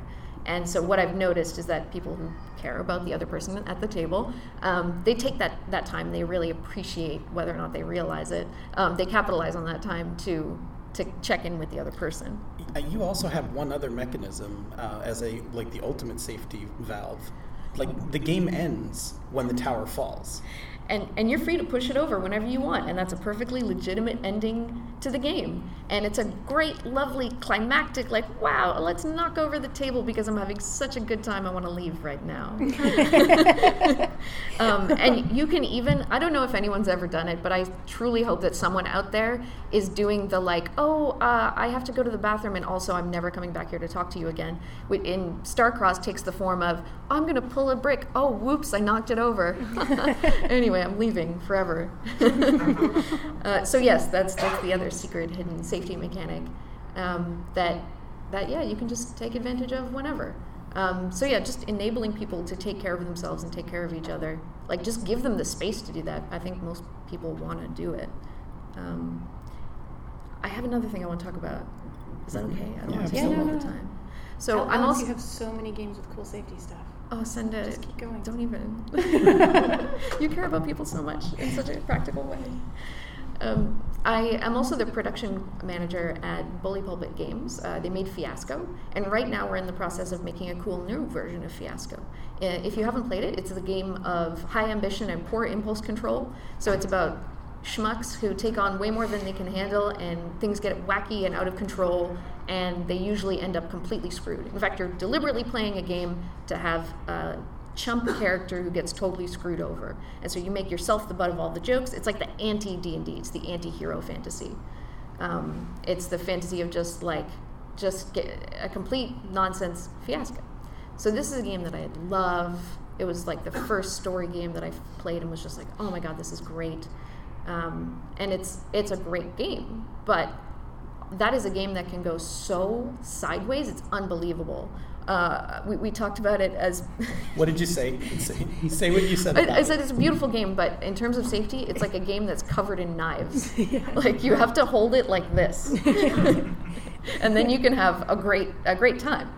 Um, so for the second edition, there's lots of things that we're changing. Uh, you know, it's on cards now. It's a little easier to set up. It's more approachable. Blah blah blah. But so much of what we're doing behind the scenes is to tighten up all those safety things and to um, it's like baby proofing a house. Like we're just we're making sure that all these things are okay and that people now have tools to control their game so that they can play it in the way that they want to. Because if everybody wants to do this totally wacky out there thing, um, that's awesome. But we need to make sure that everybody at the table is playing the kind of game that they want to and having the kind of things happen that they are totally con- like enthusiastically on board with. And Fiasco is not a game that's like Turning Point where you're really drawing on yourself and really talking about realistic things that have happened to you in your life. I think you could play it that way, but people generally don't. It's generally a humor game. It's a funny game. It's just silly, right? And that's where those are the games that I think need safety mechanics the most, more than anything. I have felt more uncomfortable in funny games than I have in games that are like quote unquote serious. Uh, and I'm a larper, okay? I know what I know what bummer games are, um, and it's and it's it's humor games when I think more people cross lines and say things that are really not okay and introduce content that is not acceptable. Um, there's a curve, right? There's a curve for comedy. So like that's what happens in Fiasco. Like it starts to get wacky, and then it piles on, it piles on, and eventually somebody crosses a line. Yeah. And the first time I played, the first time I played Fiasco, which was like right before it was published, like I, I did one of the early reviews for it, and we ran the game with no understanding of safety tools whatsoever. And one of the players in the game said something really offensive, and it was I don't know, like everybody at the table laughed, but in retrospect, like looking back, it was like, oh my god, I can't believe somebody said that. Mm-hmm. And there was no, like, we had nothing for it, right? Like, we just barreled through it. We kind of laughed and moved on to the next scene, but it was, it was a game where it was like, oh, I love playing Fiasco, but I won't play it in public. Like, I won't play it at a con. I'll play it like at home with Right. friends. This way, God forbid something gets said at the table, it doesn't spill out and offend somebody else. Sure. Right? And- and- that's how I started treating that game, which is probably not the best way you want to. Like, it- it's like you said, covered in knives. It- Like, well, and it's, going to it's- hurt somebody if yeah. you let it roll around. And if you know Steve and Jason, who who made it, like they're the sweetest sweetest mm-hmm. boys, and and they're very caring, and they want people to be able to play this game in a way that, in a way where they take care of each other and, and tell their fun stories, and everybody has fun, not at other people's expense and not hurting each other. So it's been really interesting to figure out, okay, what do we do with this? Like, oh, it's cards based. One of those cards is going to have a big old X on it. but also, how do we take advantage of the affordances of the game, right? So Fiasco also has a scene structure. It also has, okay, this is your scene. Okay, we've resolved it. Now it's your scene. That's that's how the game is structured. How do we take advantage of those little blanks between between scenes? Do something star-crossedy, uh, where that's a really good time to reorient if things are going wrong or if you're not okay with something. That's a good recalibration time. Um, the other thing is a lot of the language in the rules. It can still have, if you've ever read Fiasco, it's very much like you're a chump and you're a schmuck and you're going to get fucked over. And we want to have that kind of, we want it, we want it to have that feel because it communicates the feeling of the game really well. But how do we write safety mechanics in such a way that the is that the essence of how they're used still gets communicated in a way that doesn't seem like uh, because if we suddenly just interject like but of course we have to care about each other and we love each other so much it's going to look like it's not really part of the game or it's like an interruption or an intrusion somehow so we're so we're writing uh, and this is what you got to do if someone's being a, a i mean this is not in the thing but i'm thinking about okay do we write it like hey, if someone's being a dingus at your table and screwing things up for other people, this is what you do, and you can get back on the right track. Uh, you know, have, have fun and don't like. So, so writing safety mechanics as we're re- rewriting Fiasco in a way that where it's all integrated, it's all part of it, um, is it- it's been a really cool and fun and interesting challenge. It's one of the things I'm most excited about for New Fiasco. Can I call back one of your metaphors and kind of talk a little bit about that? So, you, so you, you had said, you know, you're baby proofing the house, right? So, the thing is, when you when you baby proof a room, you baby proof different rooms differently.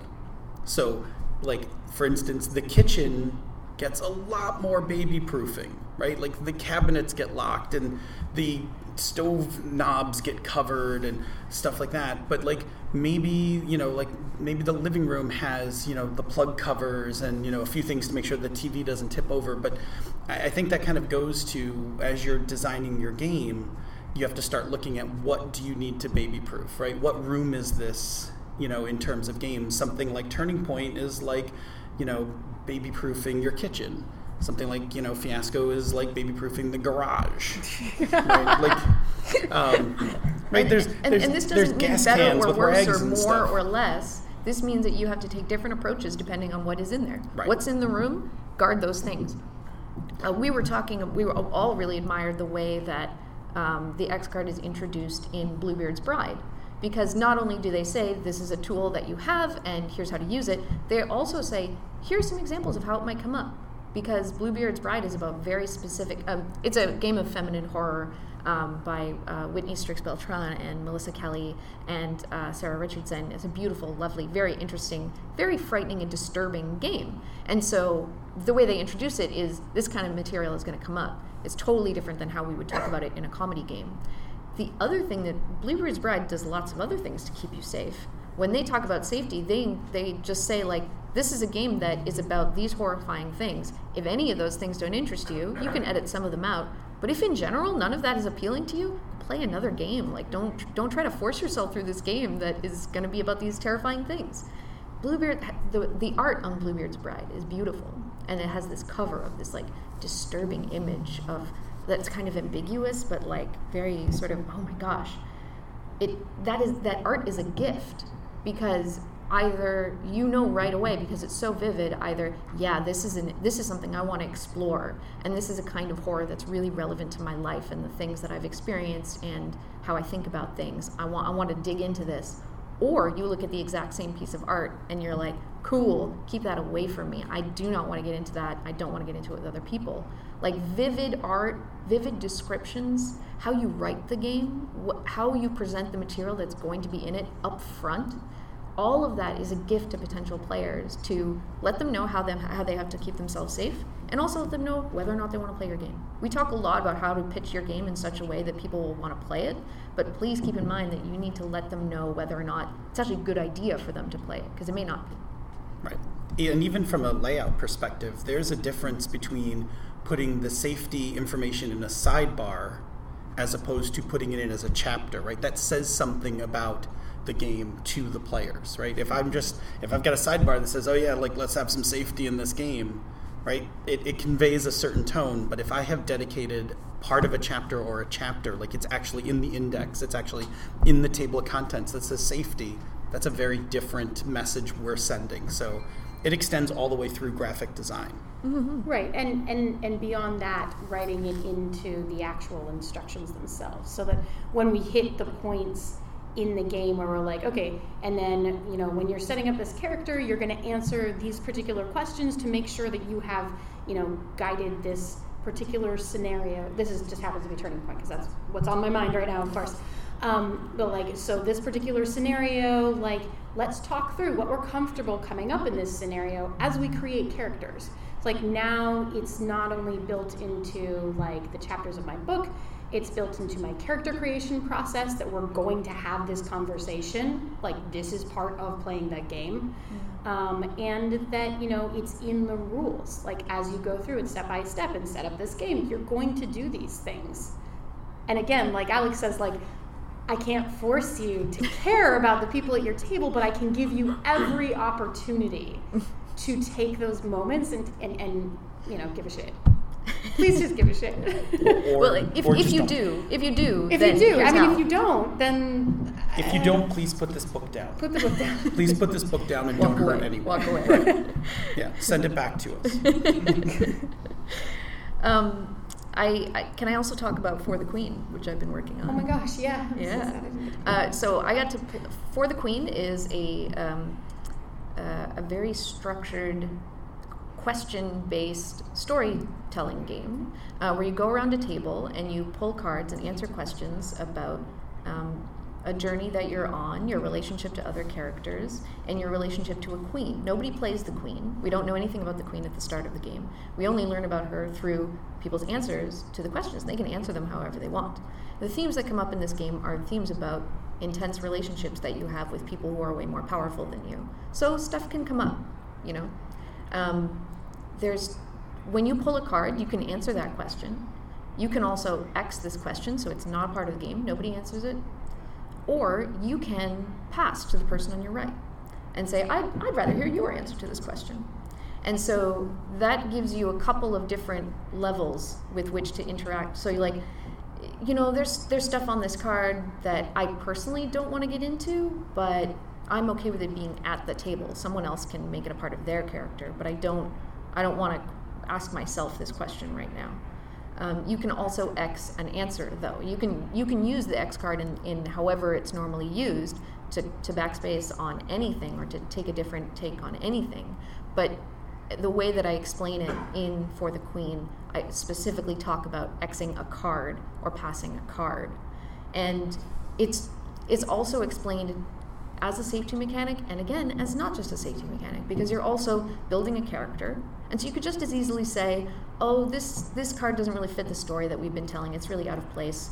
Or you could say when you're passing oh, th- yeah this just doesn't really work given what i've established for my character so i'm just moving it on. And both of those actions whether you're doing that for your comfort or safety or just for the you know sake of the story it doesn't really work all of those actions look identical so you can talk about why you're passing it if you want you also don't have to. We don't have to get into it. And all of that power is in the person who's playing, uh, the person who's drawing that card. And what's important to me is that the game does not suffer when people pass and X. And so in playtesting, I like to see people use that mechanic a lot and see does okay, does that take away from the from the story? Does that interrupt the story? And I'm not happy with that mechanic until it's a smooth part of the process. And it's part of the game and it helps the game get better my I played it with someone who uh, experiences lots of anxiety, and it's a very close to home game for them. And uh, and also they don't usually play RPGs, and so they don't know what the expectations and what they should do, you know, is. And they taught me so much about this game. I'm so grateful to this person. They're thanked in the in the game because they passed and X'd almost every card they got for the first like third of the game. They were just like, oh, and it was awesome. And we ended up with a really unique queen. It was a very different game, but it was a totally satisfying game. And when I spoke with them afterwards, they described their experience as totally satisfying and great things to say about the game. And I, I, enjoy, I was part of it. I wasn't observing it, and I enjoyed it very much. And like that's the test, right? Like when people use your mechanics, watch what happens. Encourage your playtesters to use it. Put a plant in there if you have to. Use them yourself if you have to and see what happens. What happens when people use it? Um, I want to ask about taking care of your players in a long-term, like campaign context, uh, and I specifically want to ask you two about it because I've never run a long campaign. I don't, I don't know anything about it. I know the, the person we should actually ask is Phil because we have this show called Pandas Talking Games where I talk about one shots. Oh, and he talks about campaigns. Wow, that's so wild! It's like I had the sense that that was the case. It's crazy. So, yeah, when we talk about uh, safety in campaigns, uh, there's a couple things that we there's a couple things that we have to we can take advantage of, and a couple things that become pitfalls. So the thing that we can take advantage of is that when we play a longer term campaign, we actually start to know the people that we're playing with, right? This is the advantage of one shots and, and online games. So like my regular gaming group, one of my players has um, a, a line about spiders, so it's easy when we play games, we just don't play with spiders.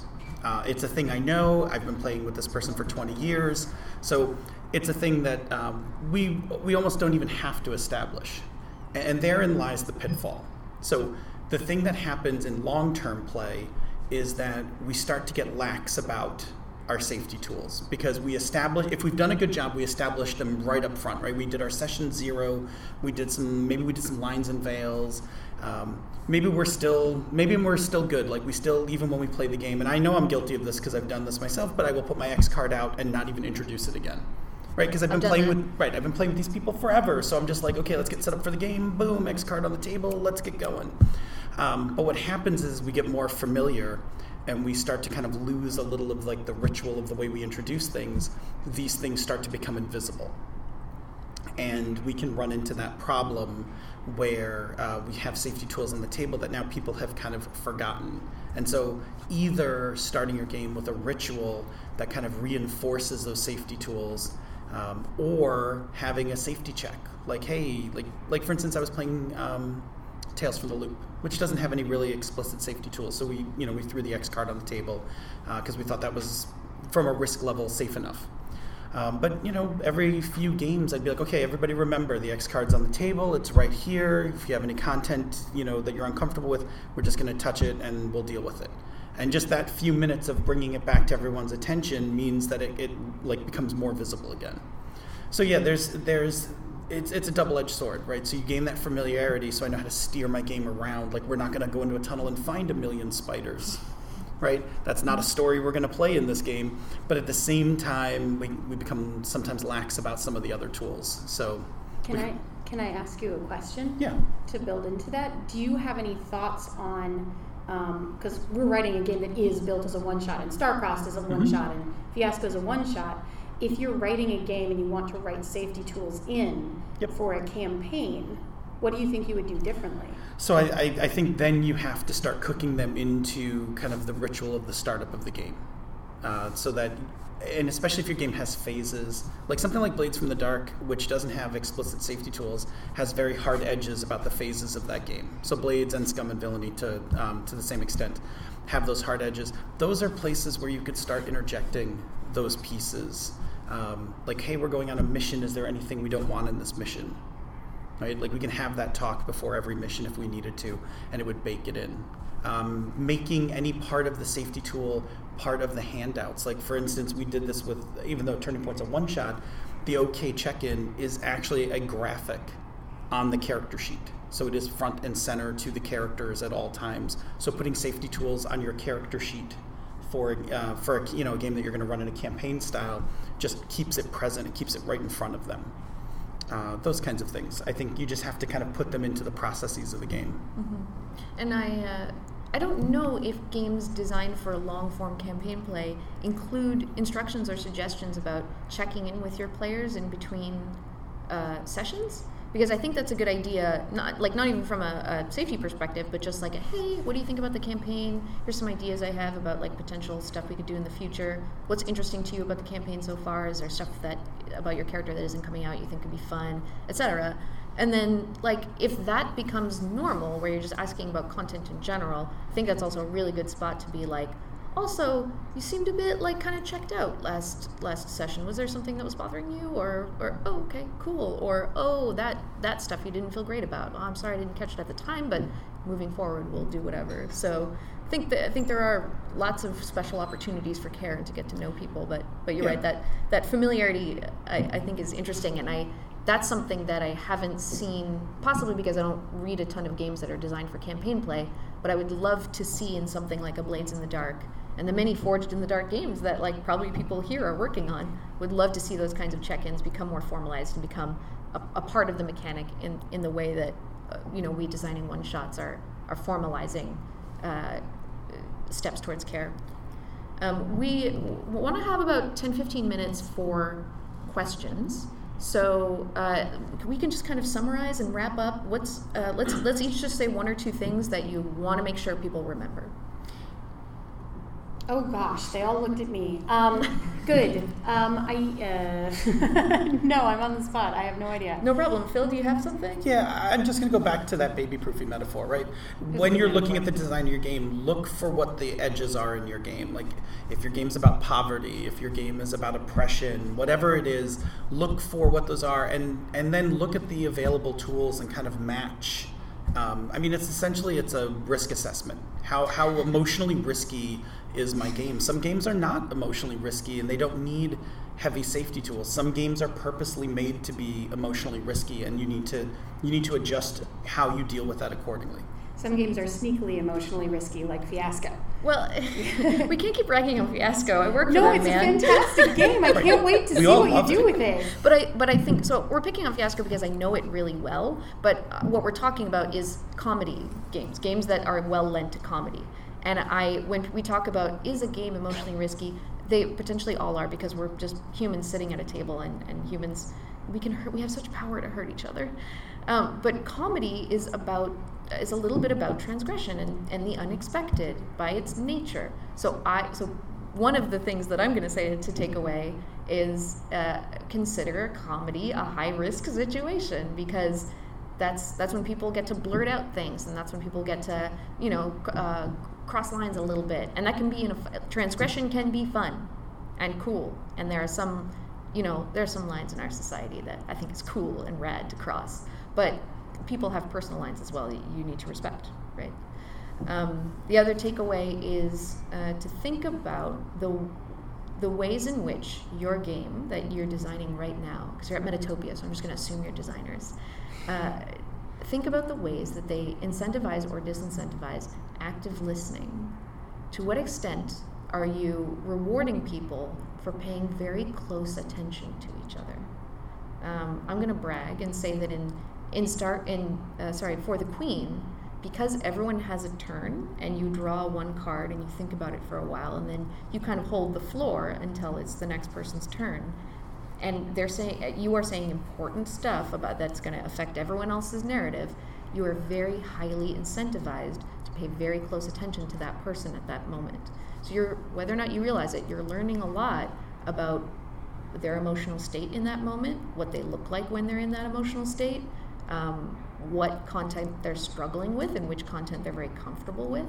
Um, so note the ways in which your players are learning to look out for each other and see each other and and so that when they when they do those little okays for each other they have a reason to do that because they start to know they're they're automatically looking at each other to see like okay that person may need a hand. What, what's up with them? So those those are my two takeaways. One watch out for comedy. It'll get you. Uh, and, and two, uh, yeah, try try to figure out how to reward people to do that, and then tell me how you're doing because I'm very interested. Yeah, I'm having a moment where I just looked at Phil and I'm like, hey, we did that. Cool. yeah, Turning Point has a very focused. welcome to the self congratulation panel. We're going to be speaking for a little no, while about our, our many no, accomplishments. Welcome to the, the panel where I sit up here and go, oh, good, I'm learning things from Alex. I'm just going to. no. But we did that by accident. That's wonderful. Uh, we learned a lot putting this together. Like, put together panels about stuff you're interested in. You will, you will learn a lot from each other. Please do that. Uh, so now it's time, speaking of learning, it's time for questions. Uh, put us on the spot and, and tell us what you're interested to know. Kevin, I'm so glad you remembered yeah, your yeah, question. um, I guess I'm going to bring it to Starcrossed, and because what you talked about there, about your scene changes being where the players were looking at a safety mechanic. So was that intentional design, accidental design, or emergent design? Um, very little about Starcrossed. Very little about any of my games is like intentional from the start. Very, very intuitive approach. I has is how I generously describe my haphazard approach, but. I think the point, part of the point of playtesting is noticing what people do with what you throw on the table. And so it's half unintentional, where that was just something that I started to notice, and then half intentional, where okay, now when I'm talking about that moment in the rules, I'm gonna just just note note of that and I'm going to make sure I keep that in the next iteration of the game. I'm going to make sure I centralize that. I'm going to make sure that I have beautiful, colored, cute little uh, scene cards and not just a list of scenes so that there's a ritual moment of turning, right? So there's things that you can uh, purposely throw in there, but see what they actually do and you got to kind of hold on to them. So thank you. That's a very good question. Yeah. Um, that was an interesting thing that actually happened for us in Turning Point as well, because it is also a scene based system. Um, and because you are passing around the main character, um, one of the things that began by accident and then became very intentional for us is that there's no one on the hot seat for the entire game. Like, no one is taking the brunt of all of that stuff, one scene after another for the whole game. You have pauses between, and next scene, you don't even have to be actively. Um, you don't have to be actively speaking in it. You're going to be actively engaged in it, but you don't have to actively um, participate in a spoken way. So you get these downbeats to kind of basically have high emotional energy, and then you can like bring it back down and basically have control over your beats of where your emotions go. Yeah. Colin? I have a question. I'm, kind of, well, I'm working on. I'm, I'm curious about. We talked about a lot of uh, helping each other out. I'm, I'm curious about self care. I'm working on a solo game which hits a lot of emotions and also self harm and, and figuring out anxiety. Um, I'm curious about if y'all had any suggestions for like solo self solo tools or, or anything like that where it's not so much like are you okay? It's more of like am I okay? Because that's super hard for That is some super fascinating. Like I'm, I'm now thinking about my time playing the Beast. Oh yeah. That's exactly what I started thinking about too. So one thing, read a lot of other one-player games. So read uh, Twain by Jay Lee, definitely The Beast by Alexandra Sontowska. Um, I would also recommend. I'll let you take a note, but oh, sorry. Also, the question for, for the podcast later. The question was about uh, one-player games and how we take care of ourselves. I would also recommend the safety chapter in the new version of Monsterhearts, which is also a great knife-covered game. Like a great example of a game that was beautiful and has amazing moments, and in its original form, also lots of crevices and sharp edges to get caught in. And the new version is a beautiful example of how to keep all of the great stuff in your game while also now empowering players to because you know you know what to watch out for and to say here's what to watch out for here's what to do about it so there's a whole chapter in there and avery uh, avery alder the designer talks about the circles of responsibility and about how you, how you have the most responsibility for yourself because that's who you have the most power over. You have responsibility for the other people at the table and you have less power over how much you can help them. And then you have that third circle of responsibility to the people who you are representing in your game and like the broader world and how you represent it there and how you can be responsible there. So totally recommend that if you want a specific mechanical suggestion sorry bill i know you have something No, I'm gonna. I was gonna steal your mechanical suggestion. I'm hoping you're about to give. Oh, wouldn't that be fun? Okay, keep it in your mind. My mechanical suggestion is to have a buddy. Let someone know that you're playing the game and uh, incentivizing the mechanics, telling them about it. That's Which really is funny because in the Beast it's the complete opposite, and you're not allowed to tell anyone. You have to like burn the journal at the end. Um, A, which I is didn't burn the good. journal, No. and B, I told Senda about it the whole time I was playing. yeah, it was great. Alexander Sontowska would say you're hacking the game. You have not played it. Yeah. Yeah, and, and not in a mean way. Uh, um, but uh, but so yeah, maybe have a buddy. Um, I think just the journaling alone. Uh, journaling is like a good way that people process things, so it could be something like that. Um, there's also you only play the beast one question card a day, which I think is good. It's a de-escalation, right? Yeah, that is actually the thing that I was going to mention is to give um, if you give the player the opportunity to basically de-escalate between things, that gives them the option to basically um, get to the intensity level that they prefer, and then they have the opportunity to back off until they want to engage again, right? Which as a single player, um, I have total control over. Um, that doesn't accomplish necessarily checking in with yourself, but I think that if it is a game in which you are journaling, it's something that you can include from a journaling perspective. Because if we think about journaling and the way that we tend to use it a lot of times, or at least the way that I tend to use it, and honestly, I'm, you know, therapy and everything, right? Like, and that's fine. Um, but journaling is a way that we can be introspective with ourselves to try to sort through what our feelings are when we're not sure. And if you can incentivize that or at least create space for it, Yeah. you're going to create the ability for us to be honest with ourselves when we're playing the game. And that basically is that moment of check in. And then if you have pauses and gaps, you have. Um, you have the ability for, for them to control how intense they're going to get, right? Does that answer your question? Yeah, I, I was just going to helpful. tap on one more. thing from your game. We have so much more information. We'll talk later. Yeah, thank you. I, I just give one more piece of advice from uh, for the Queen, which is um, just allow people to X card a card, you know, or whatever it is. The prompt, like maybe if somebody hits something that's way too emotional. Um, because they're alone, just make sure that you empower them to be like, well, if the, if this prompt is too much, go pull another prompt. Okay. Um, yeah. Uh, any other questions? I, I sort of do, but I kind of think like you kind of already answered it. Do you have any suggestions for like a set of resources that discuss a variety of different safety tools and how they can be used, whatever? But it sounds like it's more just read a lot of games as opposed to being collected in kind of a thoughtful, researched thing. Right. There, so uh, Yeah. if you've ever been research on a really Yeah, no, no. But, well, so the, the the generalized like just see a bunch of what's out there for tabletop right now um, is um, the organizers of Breakout Con.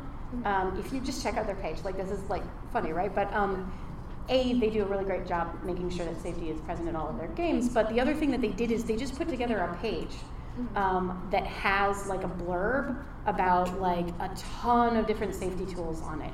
And it just has a giant list and links to everything and like a basic, um, like this is kind of how this works, and then with the links to give you more information to everything. Um, and that is actually a resource that I share with people a lot because they're like, I don't really know what's out there. Cool. Here's a page that just has a list of like 15 things. Like uh, Breakout Con. So that's uh, that's a, uh, that's Toronto. gaming convention in Toronto in March. It's um, organ- Yeah, it's awesome. It's organized by. Kate Bullock, um, Rachel Shelkey, um, Rob, Do- Rob Double. yeah. Yep. Yeah. And they are fantastic, and it is so safety positive.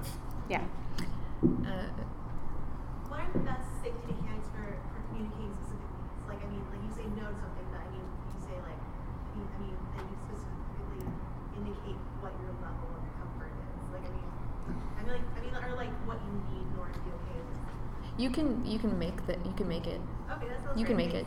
I, I, I, I personally believe in you uh, because it sounds like you have a game where you want that, or or some a context in which you want that, and and you, I, I want you to create the thing that is specific to that context, and then I want you to email me hello alexroberts at gmail.com. I want you to tell me what you made, but also um, I, I personally don't really like using the thing where you at the top of at the start of the game say something that you don't that you want specifically not in the game? Because then I've already introduced it and I'm like hey guys here's this thing that makes me really uncomfortable. Don't think about it. And also I won't like it, it's weird to me. It doesn't work for me but some people really like it and appreciate it and make it and, and consider it super important. So see how that fits for you in your context. It's a tricky one, right? Because Mm. it's the don't think about it, but at the same time, if we don't talk about it, there's some percent chance we're going to drive right over it. yeah yeah yeah and so I get why people like use it and consider it important Shane. Yeah, Wait, wait. Well, Oh, oh. before we get to that question, I want to actually satisfactorily answer your question, though. So, do we have anything else for this for this person? I'm sorry. Say it one more time for me. Like, I, I mean, asking questions is probably a decent way of doing it, but like, how, like, if somebody has like a specific need in the scene, I mean, how, what's the best mechanic for expressing that? I mean, I would, I would just like saying it, but, like, Yeah, I mean, so so the thing is that um, I can build, and, and, and what, what we've borrowed from LARP for Turning Point is the OK check-in has a has a yes and a no and a okay but no further and an I'm not sure. And and there's a certain point at which when we're using gestures or things on the table or anything along those lines to represent safety in the moment, there's only so much detail that we can accomplish, right? But um, I think that when we start talking about like um, using scene structures and that kind of thing, so that there are natural breaks in which we can have conversations with each other, um, I think those are the opportunities probably to have that kind of conversation because you also know at that point the direction that the game is kind of going, and I think you have a better ability if you are predicting um, to be able to anticipate and say like, okay. Um, we seem to maybe be steering into this thing that I'm really uncomfortable with. And if we're going to go in that direction, then what I need is this particular thing cannot happen on camera or whatever it is, or um, you know, the lines and those. right. But you can, but you can contextually do lines and veils. Um, throughout the game, they don't have to be a one and done. We did this at the beginning of the game, and now they are set in stone and done forever, and we are no longer discussing this. And just to clarify, also we never repeated for the podcast. This is a question Oh, about: Is there a, a really good mechanic for communicating a specific need in a game? Um, are you familiar with the X card? Yes, I am. Okay, cool. So It's, it's, it's not specific though. Yeah. So you, are you saying that you want a mechanic to I'm say? curious if there's any out there. No, no. I'm I'm trying to clarify what you're asking for, like the the need that you want fulfilled. Is it that you want something that you really want included in this scene? You're okay with dragons, but you can't deal with fire. Cool, interesting. You're okay with dragons. You can't deal with fire. Okay, so just to so you you want to just say at the top of the scene, hey, it seems like there's going to be a dragon in this scene. I just want to say, dragons, no problem, but this dragon cannot. uh, Can we have the dragon not do this? Yeah, I would. I would love. To, I would. So again, like I don't think this tool exists, and I.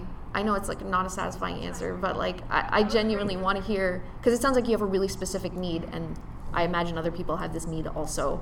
So I, I'm really curious as to what it could be. Sorry, we couldn't answer it better. Okay. I just wanted to chime in on that question. I kind of feel like you could probably use the support flower in a lot of ways with that. Um, people who are not uh, familiar with it, it's uh, made up Seattle gamers, if I remember correctly. Um, kind of it has it has a center which is red, it has some uh, petals around it which is yellow, and then it has outside one which green. And basically, you kind of green ones are basically to say like yes, more of this, I like this, etc. It even has like little words on the outside. The yellow says, you know, be careful, I'm a little uncertain about this, watch out, and then red is like I, I don't need this, please not this. I think you can kind of you might be able to make use of that to a certain extent because at least you can when when the dragon comes out, you know, you can kind of maybe you can say, you know, watch out, like I'm a little uncomfortable about this, and, and they can ask you for information about that or not, and that's kind of up to them or whatever. But you can do it that way. Okay, okay so we. Thank you. Uh, we are almost. oop. Oh, We're, yeah, we're, We're- so we're real almost out of time. Uh, a person in the back has recommended the support flower. Um, is there like a quick online resource where people can read more about that? if you go to that breakout page, Yeah, the the breakout support page has flowers on there. So the support flower is on the breakout page. So go and read more about that. Uh, also, as you're describing it, um, I don't know if you've read Microscope, but Microscope has some really good, uh, like a, a sort part. It's a like phase-based game where you're doing different things in different phases, and one of the phases is of all that you write a lot of stuff on index cards in this game, and one of the phases is just let's write some things we really want to make sure that we see in our story we're really stoked on, and let's write down on some other index cards some things that we just want to make sure aren't happening. So like we're like this is going to be an alien game. There's going to be aliens, but I really don't want like a body takeover pod people stuff. So I'm going to put that I'm going to put aliens over here, and I'm going to put pod people body takeover stuff over here. And it's great because it's it's the kind of mechanic we've been talking about where it fits, it flows, it's used for things more than safety, and so it feels very natural and comfortable to use, and it's not jarring. Um, so maybe there's a variation on that you could kind of play with. Um, I'm, I wish we had more time for questions, but uh, yeah. There, there's so many wonderful things to talk about. But basically, uh, thank you all for coming. Uh, Senda, where can people find you on the internet? We're going to quickly plug ourselves. Oh yeah, good, fantastic. Um, so you can find me on the internet. Um, you can find it. Uh, she's a supergeek at sassgeek.com, um, and on Twitter at sassgeek podcast. And you can find um, Pandas Talking Games at Pandas Talking Games on Twitter and on misdirectedmark.com. And you can find me on Twitter at I D E L L A M I T H L Y N N D. And yes, it is unpronounceable, and yes, it is a joke, but it's Idella Mifflin, and if you can find it, that's amazing. Branding. Phil? Uh, you can find me on the Misdirected Mark podcast, uh, 8.45 p.m. Uh, Eastern, every Tuesday, live on Twitch. Uh, you can also pick it up wherever you get your podcast. You can hear me every Monday uh, when our episodes for Pandas Talk Games drop. You'll see my occasional uh, safety article plus active debate against the trolls on Gnome Stew. Uh, where I like to every couple, every quarter or so engage in another battle, uh, and uh, you can find me on Twitter at DNA Phil. Thank you. And uh, again, my name is Alex Roberts. You can find my Twitter handle, my podcast backstory, uh, links to my games, and my email address if you want to get in touch directly, all at helloalexroberts.com. Uh, thanks so much for coming out. I really appreciate it.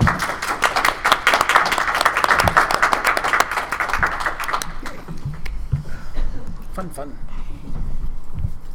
Hi, Jason. Sure.